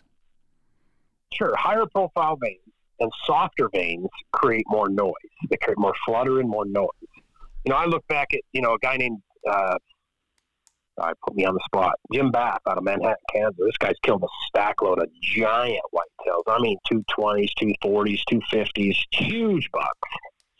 You know what he shot him with? This was at least 25 years ago. He shot them all with 3LO4s. You know what a 3LO4 is? It's an ACC. Yeah. Yeah, I think it's probably around a 600 or 700 spine. It's a weak arrow. And he machined down rocket 75 grain rod heads so he could glue them right in the end of it. So 25 years ago, he's shooting 340 foot a second to do one thing: keep him from jumping the string or the arrow, what have you. And if you said that to some of these guys nowadays, they would have a coronary because his arrow probably didn't weigh 300 grains. But I think proof's in the pudding. I was just going to say, I think the biggest, and I don't want to, we're going to end up on archery talk, I'm sure, over this podcast anyway. But when you, yeah, exactly. I can read about myself all day on there. Along you and I, you know, at times are lumped together. But when you look at like my wife, when she's, you know, relatively new bow hunter, not new, but, you know, 3 years, but she shot 30, 40 animals already. When I set her up, for best case scenario in all circumstances, right? She's not dropping 80-yard bombs, but, you know, I want her to have the most stabilization with the quietest arrow she can, or fletching configuration, with a relatively decent amount of penetration. So I'm not having her shoot a 550 grain arrow like some people would suggest, because she doesn't need it. And you know how I know she doesn't need it? Because I've seen her put 30 animals on the ground. 30. That's right. More than a lot of people, right? And my wife just started bow hunting. So, okay. That's probably twice as many as most of the people that are saying you need to shoot a 600 grain arrow. Like on high momentum bow hunting, where you and I are fan favorites. Go around there. Yeah. My wife has killed a lot of different stuff, and anywhere from spot and spock mule deer to tree stands. I set her up with a 380 grain arrow to 410. Just depends on what's tuning we're screwing around. You know, she's not shooting over flat 240 feet per second. She's not screaming. God, man, you're screwing her. I'd give her a much lighter arrow than that. Well, when I talked to you earlier, they're coming today. So believe me, again, I want her to have the best success she can. And I do not worry about my wife shooting a mechanical 1.5, like a Sever, at whitetails.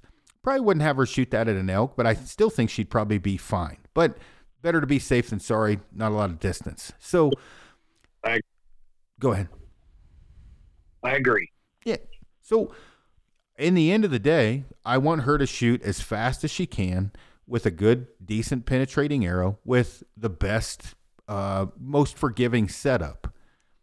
It's really not that difficult. I think when people start reading everything online and drinking through a fire hose and reading one guy saying you need to shoot a 550 grain arrow that's never hunted out west, that doesn't know what he's talking about anyway when it comes to that, another guy saying one thing, just get the data from people that put animals on the ground that can shoot accurately and find the best case scenario for you.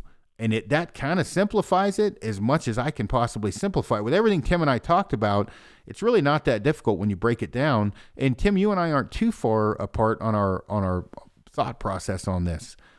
When you set your wife up, are you setting her bow up saying, Jesus, I got to get her a 550 grain arrow because she's only shooting 45 pounds? No, I target 100% of my setups are based around a desired speed. Okay. And that's really it. I don't want to shoot. I want my hunting bows to be 300 foot a second plus.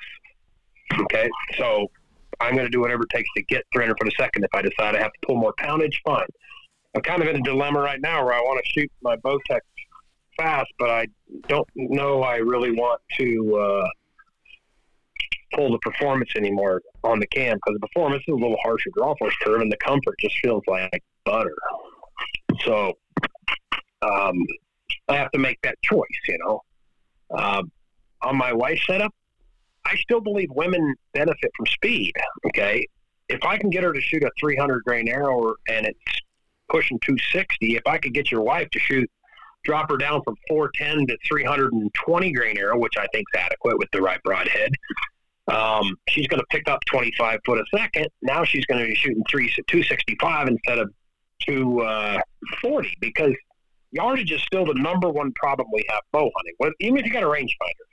I mean, if you're willing to take the time and create that controlled environment where you absolutely 100% unequivocally know the distance, then yeah, that's fine. But the reality is when we're spotting and stalking, you know, you're probably over her shoulder telling her how far it is every time. Yeah. You know, when she's spotting and stalking. You and I don't necessarily have that luxury. It's a heck of a lot easier when somebody's doing that, I promise you. Yes. You know, I love it when a guy's over my shoulder saying 81, 84, 88. Yeah. But usually it's 81, move your sight, shit, he moved. You know, it's speed benefits you in that situation. The same reason it benefits me to shoot unknown yardage. I mean, I tell these guys in unknown yardage, the only thing unknown yardage teaches me is how much I need a rangefinder. Yeah. It's just, I mean, I'm disagreeing and agreeing with you all at the same time. When you're talking about yardage is the number one problem, I agree, but I just hitting the animal for whatever reason. Okay. But yeah, but I'm saying damn straight penetration. No. And I get it. I mean, I've been on the trad side of the fence. I shot a heavier arrow, didn't have technology behind me. And you know, I've got a wife that I hunt with, and you know, I want her to have the best scenario. And the thing is I've never seen somebody hit an animal, I say it's someone, I have never walked, out of the mountains saying, man, I wish my arrow was heavier. I have definitely walked off the mountain saying, oh, man, I should have worked on judging yardage, or, oh, man, my peep alignment was horrible, or, man, I shit the bed and punch, you know, a lot of other things. But very rarely do many people ever say, I wish I had an heavier arrow. When you get down to the root of it and take ego out of it and all the bullshit that you read online, you didn't hit what the fuck you were aiming at. If you hit it in the lungs, you would have done it. What's that? That's usually the biggest problem, and then you have to assess, why didn't I hit what I was aiming at? That's why I went back to my very first comment in this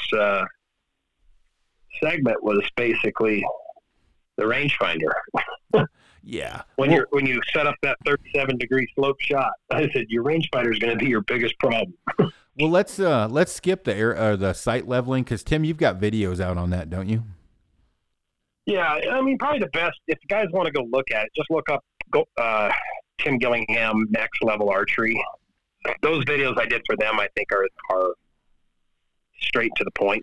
Okay. And Hampski has some good videos that you can search too, but the Next Level ones are ones we did kind of, you know how it is, the first time you teach something, you know, you just refine it as you teach it, you know, you make it simpler and easier to understand. Yeah. And, you know, they had me using one of the things that, you know, the Hampski videos had me using a level on the riser, and I don't like to teach stuff that's not important because it doesn't matter. Well, and that's where you were making fun of me about that. Well, yeah. It's irrelevant. Well, no, it's important because a lot of people listened in, like me using a Bright Sight Pro Tuner, and I want to make sure people understand this. And Kyle brought up a good point. You made it, you know, I'm doing it twice. What my point was is if I can get someone, I hate to put it this way, it's not overly easy to have someone draw a bow back over and over that's having trouble lining the plumb bob up. And so when I use a Bright Side, it just gets me closer so I don't have to adjust it as much, but you don't need it. I will agree with that 100%. It just gets me, I can get it closer so when I put it on the bow and we use the Hampski, I got less adjustment to do. But before you make fun of me, let's get on to the rangefinder angle comp. Because you and I have talked about this more than anyone I know. You for tournament archery and hunting, me for those steep angles in the Davis Mountains. We've had up to 59 degree angles. I have probably pissed off a lot of companies that make rangefinders. I did a video showing when you have a, well, and Tim, you know this, 170 yard target at a 47 degree angle. The standard rangefinder at that distance after the cut, the standard 107 yards. Oh, I thought you said 170. I'm like, how the hell do you even reach that? Yeah, no, 107. And these are realistic shots that we face in the Davis Mountains all the time. 107, and it was a 47 degree angle. The average, the closest rangefinder after angle comp, meaning I had an angle compensation rangefinder, was 13 yards off. 13 after the cut. No doubt. and so, you know, back in the day, and Tim is a little bit older than I am, back in the day, I had a clinometer glued to the side of my rangefinder and a cut chart. Well, things got a little bit better, and then I quickly learned, and you and I talked about this for the last 20 years or 15, you still have to deduct past 20, 22 degrees, 65, 70 yards. It's off more and more, and even worse when they're both combined. Yeah, you just got to have data, you know, and if you're going to shoot and you know you're going sheep hunting, and, you know, Levi's going all sheep hunting, I kind of told him, I was like, look, you might want to look into this because your rangefinder's going to be off. So I kind of gave him a cut chart that I did, and I said, just go, this is my data. It's probably not going to be perfect for you, but it's going to get you closer. You know, I kind of did the same thing with you and Mendoza. And well, you'd already listen, so. you did it with me 10 years before with Phil. I had told Phil, and I don't think he believed me. You had told me that 10 years prior, or a long time prior. Yeah. And the thing that when people ask me, how do you make a cut chart? From what I have seen, and I am definitely not Tim, and I'm not an electrical engineer or a mathematician, everyone's cut chart's going to be a little bit different. I cannot hand someone my cut chart, but what I can do is give you enough info to make your own, but you're going to have to shoot it in, what I call shoot it in. And so for me, if I have a cut chart, my cut chart isn't 4,000 numbers. It's not a ton of different shit on there. It's a basis 5-yard increment cut chart for me in 5 degree, because I'm going to wing it. I simplified even more.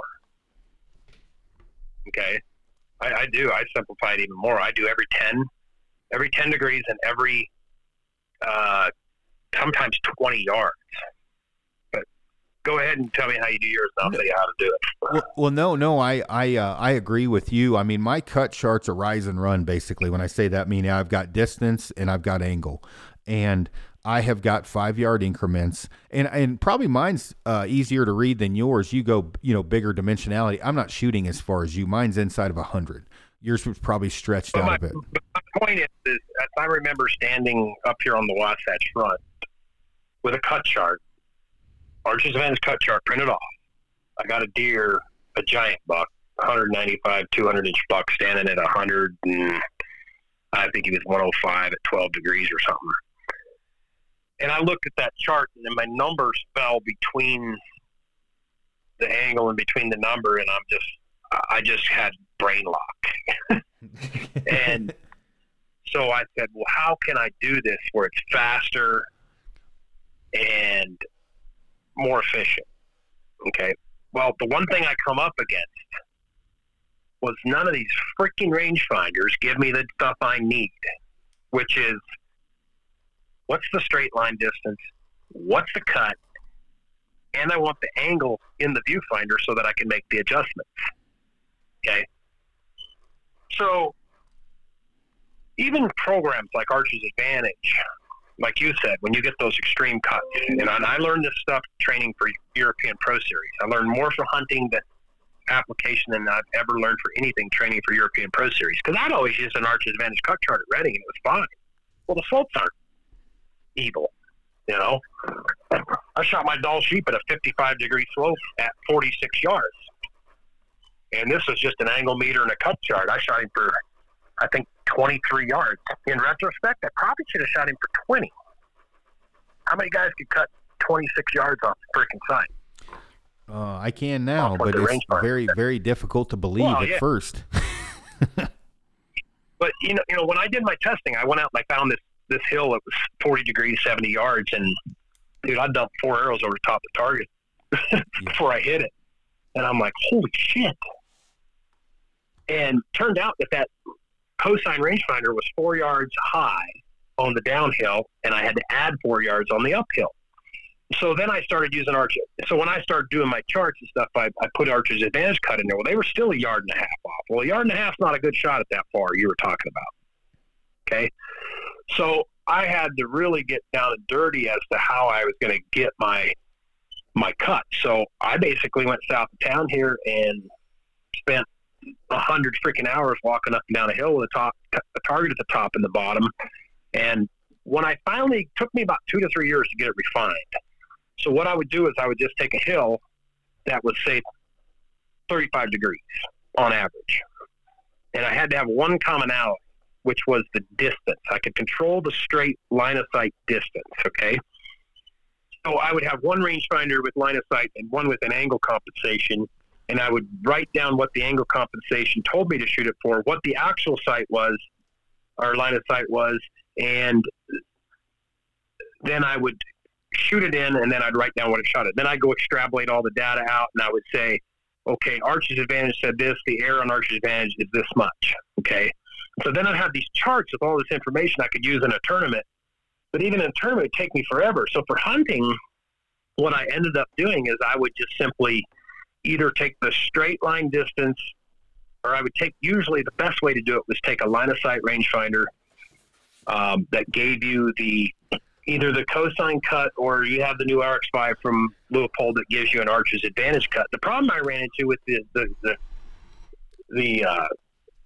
Leupold RX5 is here I am getting my line of sight distance with one rangefinder, and it's a half a yard difference or 0.4 difference at straight line of sight with the other rangefinder, and the angles are both 2 degrees off. So you're like, shit, I'm not getting the right data. So Bushnell, I've kind of offered them, you know, I work for Vista Outdoors, and Bushnell is one of our companies, and they got some smart guys over there. Sometimes these corporate companies don't allow their talent to work like they should. And so finally they hit me up on doing a project, and, you know, I just basically threw a bunch of questions at them, you know, like, hey, why can't we range more accurately? A Leica has a disto tape measure. You can range within a quarter freaking inch, but yet we get a yard. I mean, what's the deal? So I basically just laid some parameters out. And the idea was just to build this perfect rangefinder. I said, well, first of all, you got to build a rangefinder that, number one, ranges accurately. It's got a range of steel tape. It's got a range of black, a brown, and a white target accurately and the same. All I had to do is tell them what to build. In 25 days, they had it. I mean, it was crazy how fast. I was not expecting that. One of the beautiful things about this new Bushnell broadhead rangefinder, there's several things I like about it. Number one, I'll put my reputation on. I told them not to screw me because everyone I've tested has been spot on. And I mean spot on to the point that I'll tell you black was 4 inches off. That's how tight I tested it. So a black target would be 4 inches off a white and a brown. The brown and the white were exactly the same, but 4 inches is pretty much irrelevant in archery. So it has a viewfinder that allows you to get the straight line distance. Right underneath it is the cut, and then the angle is up in the upper left corner of the viewfinder. So now I have all the information in one rangefinder that I need to make my cut charts and make my adjustments to my, you know, on my cut chart that I usually wear on an arm guard. It also has one of the coolest features about this rangefinder, and they've had this before, was you notice in low light how you look through a rangefinder, it's got like a red reticle. It's either got a red reticle or a black reticle. The black one, you can't see it, and the red one is so bright that you can't see past it. Well, this new reticle that Bushnell has in this rangefinder, you can actually see past it. It changes with the light, and it's really cool. It's got a real fast processor, so if you're, you know, some rangefinders, you get up there in the moment of truth, you're shaking a little bit, and you can't, you know, get the same reading twice. I mean, I had some Leica geopits. I mean, if you moved when you ranged them, it had 3 yards. So I shot an elk I shot an elk high one time up in Idaho because of that, because I took one range reading and what it did. And so, you know, the quickness of the processor is a big deal, okay? So, you know, they decided to bring this rangefinder out, and then we'll start working on, hopefully, you know, the Holy Grail, which what I envision is something like a Kestrel where you can actually true it so to the person's ballistic curve. Because even Archer's Advantage, with all the formulas and crap Perry's got, he cannot get the cuts perfect. He can't get a sight tape perfect to a chronograph. I mean, I don't know why. I'm an engineer that hates math, you know. I mean, I got lots of good ideas. I just don't know how to put an equation to it. You know, I don't know why. That's somebody else's gig, you know, that's smart, like Brian Litz, or, you know, the bullets are no different. The top level guys still have to true their data. They got to true their cuts. I mean, it's not, you know, it's not like this perfect science, you know. So, and if you ever read, you know, Brian Litz's Applied Ballistic books, you realize how deep this guy takes this stuff, and it's pretty overwhelming, really. So when I do my cut charts, when I have this data, what I end up doing is taking that range that's in cut mode on the deer or whatever, and I decide once I've shot that in at 120, 100, 80, 60, 50, or 60, I usually do for tournament use 60, 50, 40, 30, 20, 10. But for hunting, I would just, if I was going out to do my hunting bow, I would just do as far as I could get, which is very difficult to get steep slopes past 35 degrees and long distance because you just can't find them, you know. To shoot a 40-degree slope at 120 yards would be pretty hard to find. We've got them all day in the Davis Mountains. So you just extrapolate this data. So I got 120. So I want a commonality. So I got a 35-degree slope. If you can do them if you can find the slopes in even fives, that's great. You can do a 35, a 30, a 25, a 20, and a 15. Pretty much anything under 15 is going to be pretty much spot on the cosine cut, you know, very, very little off. Maybe at far distance, you might have to check it. But then what I'll do is I will just give a percentage error. Okay. So if, for example, 35 degree slope, 120 yards, my rangefinder is 1% off, then I can simply say I can range the target at 120 and it's telling me, let's just say 96. 1% of 96 is what? 0.96, one more yard off, and I'm good, right? So it's fast. So I have this chart sitting here that's 45, 40, or I might even just go 10, 20, 30, and 40 degrees. And all I need to do is see the graduation in that. Because if I fall between the two, and one is 2% and one is 3%, I cut 2.5%. You follow me? Yeah, well, you do the same thing I do. So, yeah, I definitely follow you. Yeah, I do percentages rather than actual cut charts. Yeah. So whatever the rangefinder error is in the cut, I adjust off of that in a percentage. So it's fast. Because I can figure 2% of 88 or 2% of 83 or, you know, 2.5% of 100 is another 2.5 yards, or 90 is 2.5% is 1.8, approximately 2 more yards cut, you know, close enough. I'm within a half a yard. That's good, you know, for a kill shot. So it just allows me to make that decision a whole lot faster. And I usually laminate it and put it in an arm guard or something very, you know, easy to see and find. So one of the, and you don't do too much. I mean, I do basically the same thing you do. The thing I would want to get across on this before we take, I don't take too much of your time, is what my suggestion would be is first choose if you want to use, you know, actual distance, and then have a rangefinder that shows you the angle and make your cut chart off that, or the rangefinder you have deduct off of the deduction it's already made. So choose that first. And then I cannot give you your, I cannot tell you how to make a cut chart from your living room. I can get you close, kinda. You've got to go out there and shoot it in. You know, print off an Archer's Advantage cut chart. That's going to get you the closest. So it, well, that's my, but my, that's not my next thing is, what's that? Well, I was going to say that's my next thing with what I do.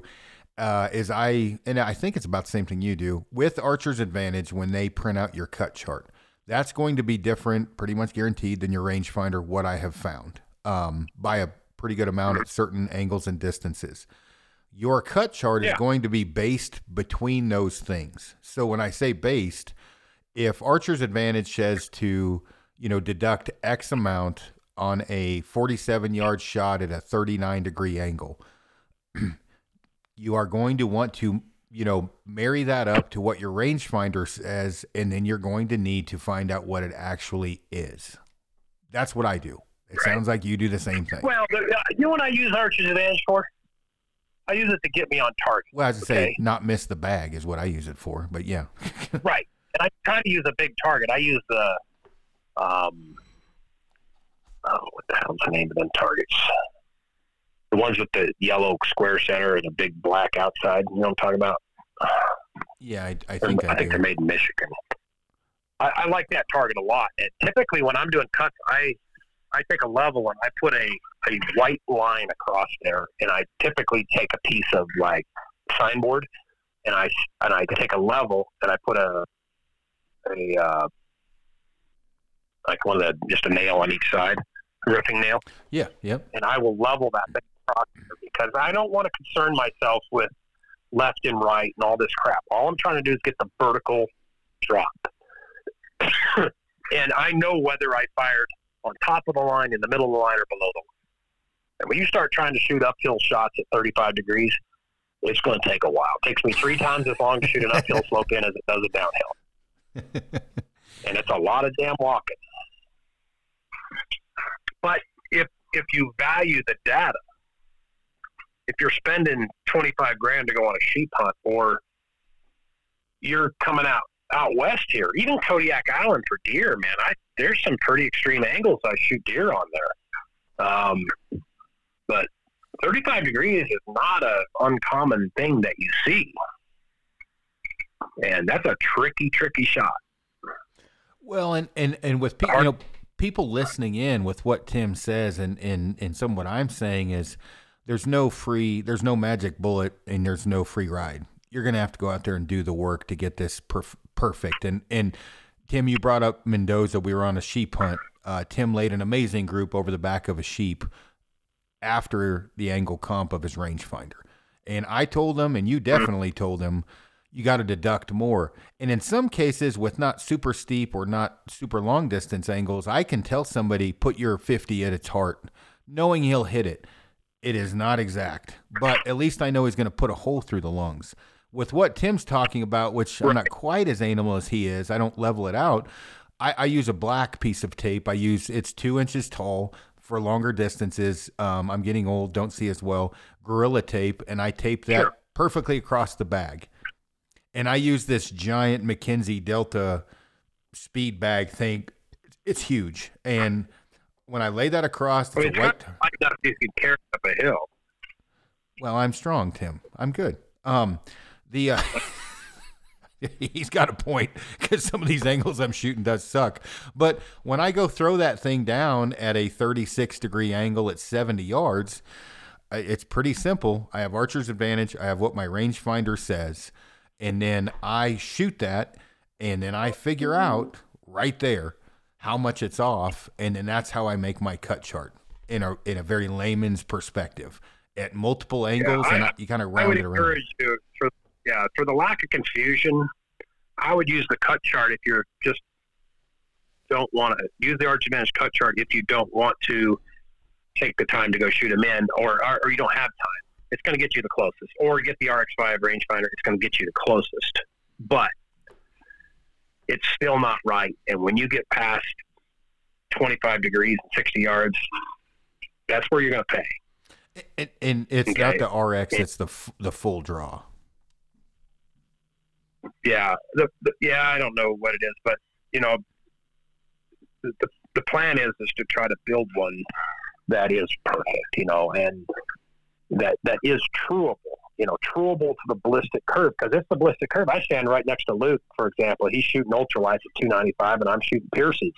At some point in our ballistic curve, our data matches, but his arrow has a little bit different curve than mine does. So there are times he's a yard off from where I'm at. Well, we all know what a yard at 80 yards is. It's a miss. It's really bad at 260 foot a second. It's at 305 foot a second. It's still, 3 or 4 inches or 5. Yeah, I was going to say at 280, it's 8 inches, 280 feet per second, guaranteed, because I've done it. A yard at my speed is 8 inches. Yeah, so I shoot faster because I want to tighten that window of my mistake. Yeah. If I make a little cut mistake, if I make a little yardage mistake, the animal moves. I arrange something next to him and said, "Hey, Tim, I want the speed for that reason." Well, and the other thing people probably aren't looking at is your kill, no different than a 3D target. Your size of kill zone is changing dramatically the steeper you go. And people don't think of that easier. What you had for an 8-inch high kill zone parallel is cut to 4 at a 45-degree angle. Roughly, that's not exact, but you get the point. You don't have as much shit to hit. So if you shoot a 2.5-inch mechanical, you just open your kill zone up to 6. No, and that's one of the things I've been trying, like with, I shoot a 2.0, but I mean, the same thing is like when people are figuring this out, you have got to put in the work. I highly suggest everyone to get Archer's Advantage. I really like, I know Tim, you like the Bushnell, but that full draw 5. And you need to get out there, get a big bag target that Tim makes a good point, not to have a heart attack packing it around. Well, and you got to test these rangefinders, dude. I mean, I got one that if I aim at the animal, it shoots over the top. I got one that, this is the problem. And I'll just tell you, this Bushnell brought it as the finest, most accurate rangefinder I've ever used. It still cuts cosine, okay? But the difference is now I have one rangefinder that gives me everything that I need, okay? It gives me the straight line, and I really honestly don't need the straight line other than just my references. When I'm figuring out my data, I want the exact distance. I don't want, it was funny, like when Leupold come out with RX1000i, man, I had like 3 or 4 of them, and they were exact. And I don't know why, but it just seems like it's slowly, the 1200 come out, it was 2 or 3 tenths off. I get one that's this and that. And let me interrupt, I like dealing in it. I need to make sure people understand this. This morning, we have probably 10 rangefinders in my garage. I had 4 full draw 4s and 5s. What would you guess, Tim, knowing what you're talking about? Those 3 were different at 100 yards. What would you guess the variance was in those rangefinders? Probably 2 yards. Yeah, 2.1. That is a lot at 100 yards. At 60 yards. I was at an NRL 22 shoot in northern Utah a couple months ago, and we got this target. Like, there's 2 black targets out there at 400, and so who the hell even knows how far they were, to be honest with you. My buddy's over there with a Leica Geovit on a tripod, and he's ranging them. I've got this new Bushnell that I know I've tested on black and brown targets, but I also know that it's formulated just for archery yardage, primarily for archery yardages. It will still range distances, but the laser beam width is designed more for accuracy for archery purposes. So I don't know whether mine's actually reading right. We got a guy with a fig, we got a guy with this, and a guy with that. And I swear to God, we had 60 yards difference. It was ridiculous. It was like, all right, I'll just start slinging bullets down there and hopefully I hit something. And, you know, of course, my buddy with the freaking Leica, he missed every one of them. So I don't know whether it was his 22 at 400 yards or if it was actually, it wasn't giving him the right range either. So nobody really even knows. Well, and that's the problem. You verified it. Yeah, verifying it. Until you verified them on a steel tape, I don't trust any of them. So the first thing I do when I get a new rangefinder is I lay my 100-yard steel tape out, and I put a black target, a brown target, and a white target up, and I make a chart, and anything within 0.2 is a zero. The first year I shot Leupold, those RX-1000Is were all zeros. And again, and even they still, I still find that they range very consistently on different color targets, but I don't know why, but some of them are 0.2 difference or 0.4 or 0.3. And I think that's just pure quality control. And I told, when I worked with Bushnell on this, I told him, I like, look, don't make me look bad. You guys, how do we control the fact that every one of these goes out the door, does exactly the same thing? And it's just an extra step of calibration is all it is. And here is the problem. And if you can't do what Tim's talking about, even though you should, you need to at least pick one rangefinder and only go off of that. And I made that mistake last night. Right. I'm shooting out the top at 20, 30, 40, whatever. And I'm like, what the hell's going on? Am I creeping? Am I coming out of the top? Anyway, well, it wasn't my rangefinder. Well, I'm like, what the hell? They were 2.1 yards off from one to and I guarantee, 20. Go ahead. I had a rangefinder one time. It was weird. It was like right at 30 yards, it was off 3 yards. It was just like a weird spot in the rangefinder. And it's funny, I talked to some other people who had the same rangefinder, and theirs were exactly the same. It's just, I tell you, the problem in every company with every product is somebody high enough's got to care enough. And that's it, period. You got to care enough to make sure the quality control and what the product you're putting out there is quality. And you have to know what the customer expects, because when Bushnell first come at me at this rangefinder, it's like, hey, is plus or minus half a yard good enough? I'm like, hell no. That's not good enough. Well, they don't know. They're not really top-level archers. They deal with average bow hunters and their rifle shooters, so yeah, that's plenty good, Well, and when you're looking at that... Go ahead. No, you're good. A lot of his product information are dumbed down to the 30-yard whitetail bow hunter, because that's all it takes to have good success in that venue. When you come out west, when you go sheep hunting, when you deal with longer and further and different conditions, then you have to really start paying attention to detail. It's like these PRS guys and the king of the 2 mile guys and with rifles. That's a different animal, different nut they have to crack. Yeah, no, it's true, and that's where a lot of data is going to be the deciding factor. Yeah, no, for sure. Again, I'm sure they can do it. I'm sure they can do it. Hell, they can put missiles in a frickin' window at God only knows how many miles. So I'm sure there's an equation that allows you to do it. It's just, again, somebody high enough don't care enough yet. Yeah, I was just going to say somebody's going to have to care, and you're right, and. I think probably the first time one of the higher ups goes on a hunt and hopefully he has a super steep angle and blows over the back of a 170-inch doll or a 200-inch mule deer, he'll start to care more because, as a guide or a hunter, it's a little bit, disconcerting when I creep over and I range and I'm like 53, maybe? Because unless I've got the cut chart and everything else, I'm deducting off of, I'm going off without a cut chart. I'm making a redneck guess of my, previous experiences after the cut. And if it's with the cut, you're just not going to hit the animal. If it's super steep or super far, you're just going to miss it. So, well, honestly, you could probably just use your cut chart on him and you'd be closer than anything. Try to, if you have a 280 setup, a 290 setup, a 300 and 310 setup, if you're a guide and you want to get this data, Then you get a guy shows up to camp with a 250 or 60, then you got an issue. But you're going to be pretty damn close because those ballistic curves for 280, no matter what setup's going to be pretty similar.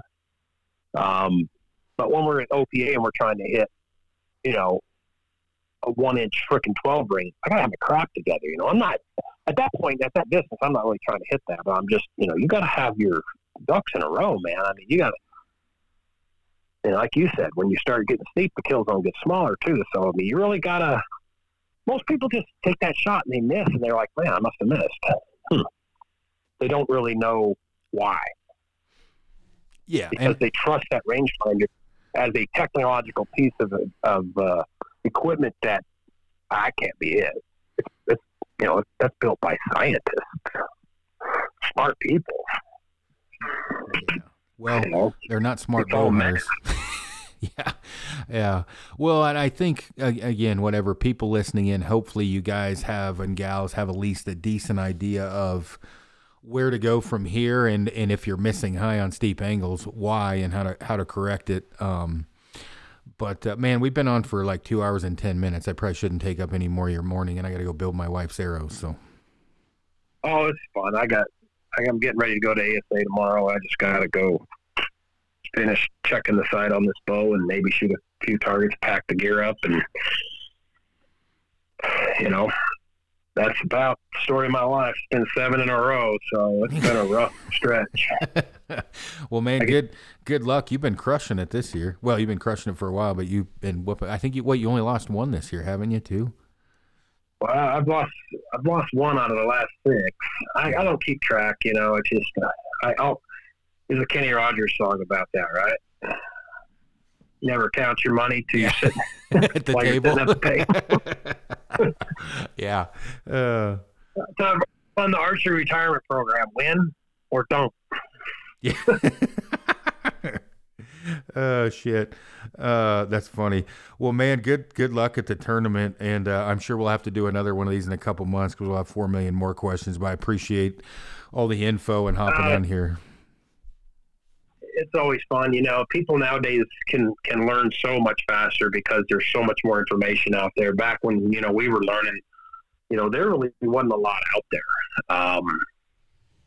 There really wasn't, and learning stuff the hard way is the best way to remember it, and hopefully I can get my head around getting a project. I got a project I want to do, to kind of pass all this information down. And so people have it to learn, going forward, and they can empower themselves to, to learn how to do all this technical work. And technical bow work's tough to explain, how to tweak holding weights and how to, do this, some of this stuff, and you're going to learn it by inundating yourself into competitive shooting. If I want to learn how to shoot my air rifle better, I'm going to go to an air rifle event and get my ass kicked the first year or two until I run into some people. I'm going to get a big shout out to my buddy, Dusty Powers. He won the Rocky Mountain Air Gun Challenge this weekend. Oh, that's awesome. And, 20 freaking grand. Yeah. Yeah, for an air gun, that's badass. And, and I helped him a little bit along the way. He got his first gun, and just some of the stuff that I've learned, and I pack it the same way I do archery. It's not working. What can I do to fix it? And it's just fun to me. It's fun to learn. Sucks failing, but it's fun to learn. There's a 200-inch buck. There's a 200-inch 7x9 up the canyon here that I shot through the top of the back with my cut chart on my forearm because I trusted that cosine rangefinder. And I didn't trust it. I just went with it, put it that way. And he got a gouge through the top of his back. Yeah, well, that'll help you remember. It's like touching a hot stove. You're not going to forget that one. And I'm sure in your interview with Kyle, he probably taught some of the same stuff. And, Kyle doesn't have to learn that now. So he's just kind of listened to what I told him, and he shot some pretty extreme shots on animals and just stuffed them, with that knowledge. Of course, get ready for OPA and things like that. He knew enough, from my experience to go out and just check the stuff himself. And, he had a pretty good idea, what he needed to do. He doesn't seem to take it to the finite detail that I do, but I kind of want the data too. You know, I want the data to be correct. I don't want to straight line distance a target with one rangefinder that's a half yard off the one I'm freaking doing the cut with, because I've just created a half yard error in there that pisses me off. It's like it's not finite data at that point. Okay, my curve kind of looks like a little bit lumpy, you know. Yeah, yeah. No, that makes total sense. But anyway, I'll let you get after it, and I probably better get after it too. So cool. All right, right on, man. I really appreciate it. Good luck at the shoot, and yeah, I'll bug you later. Thank you. All right, no problem, man. Have a good one. You too. See ya.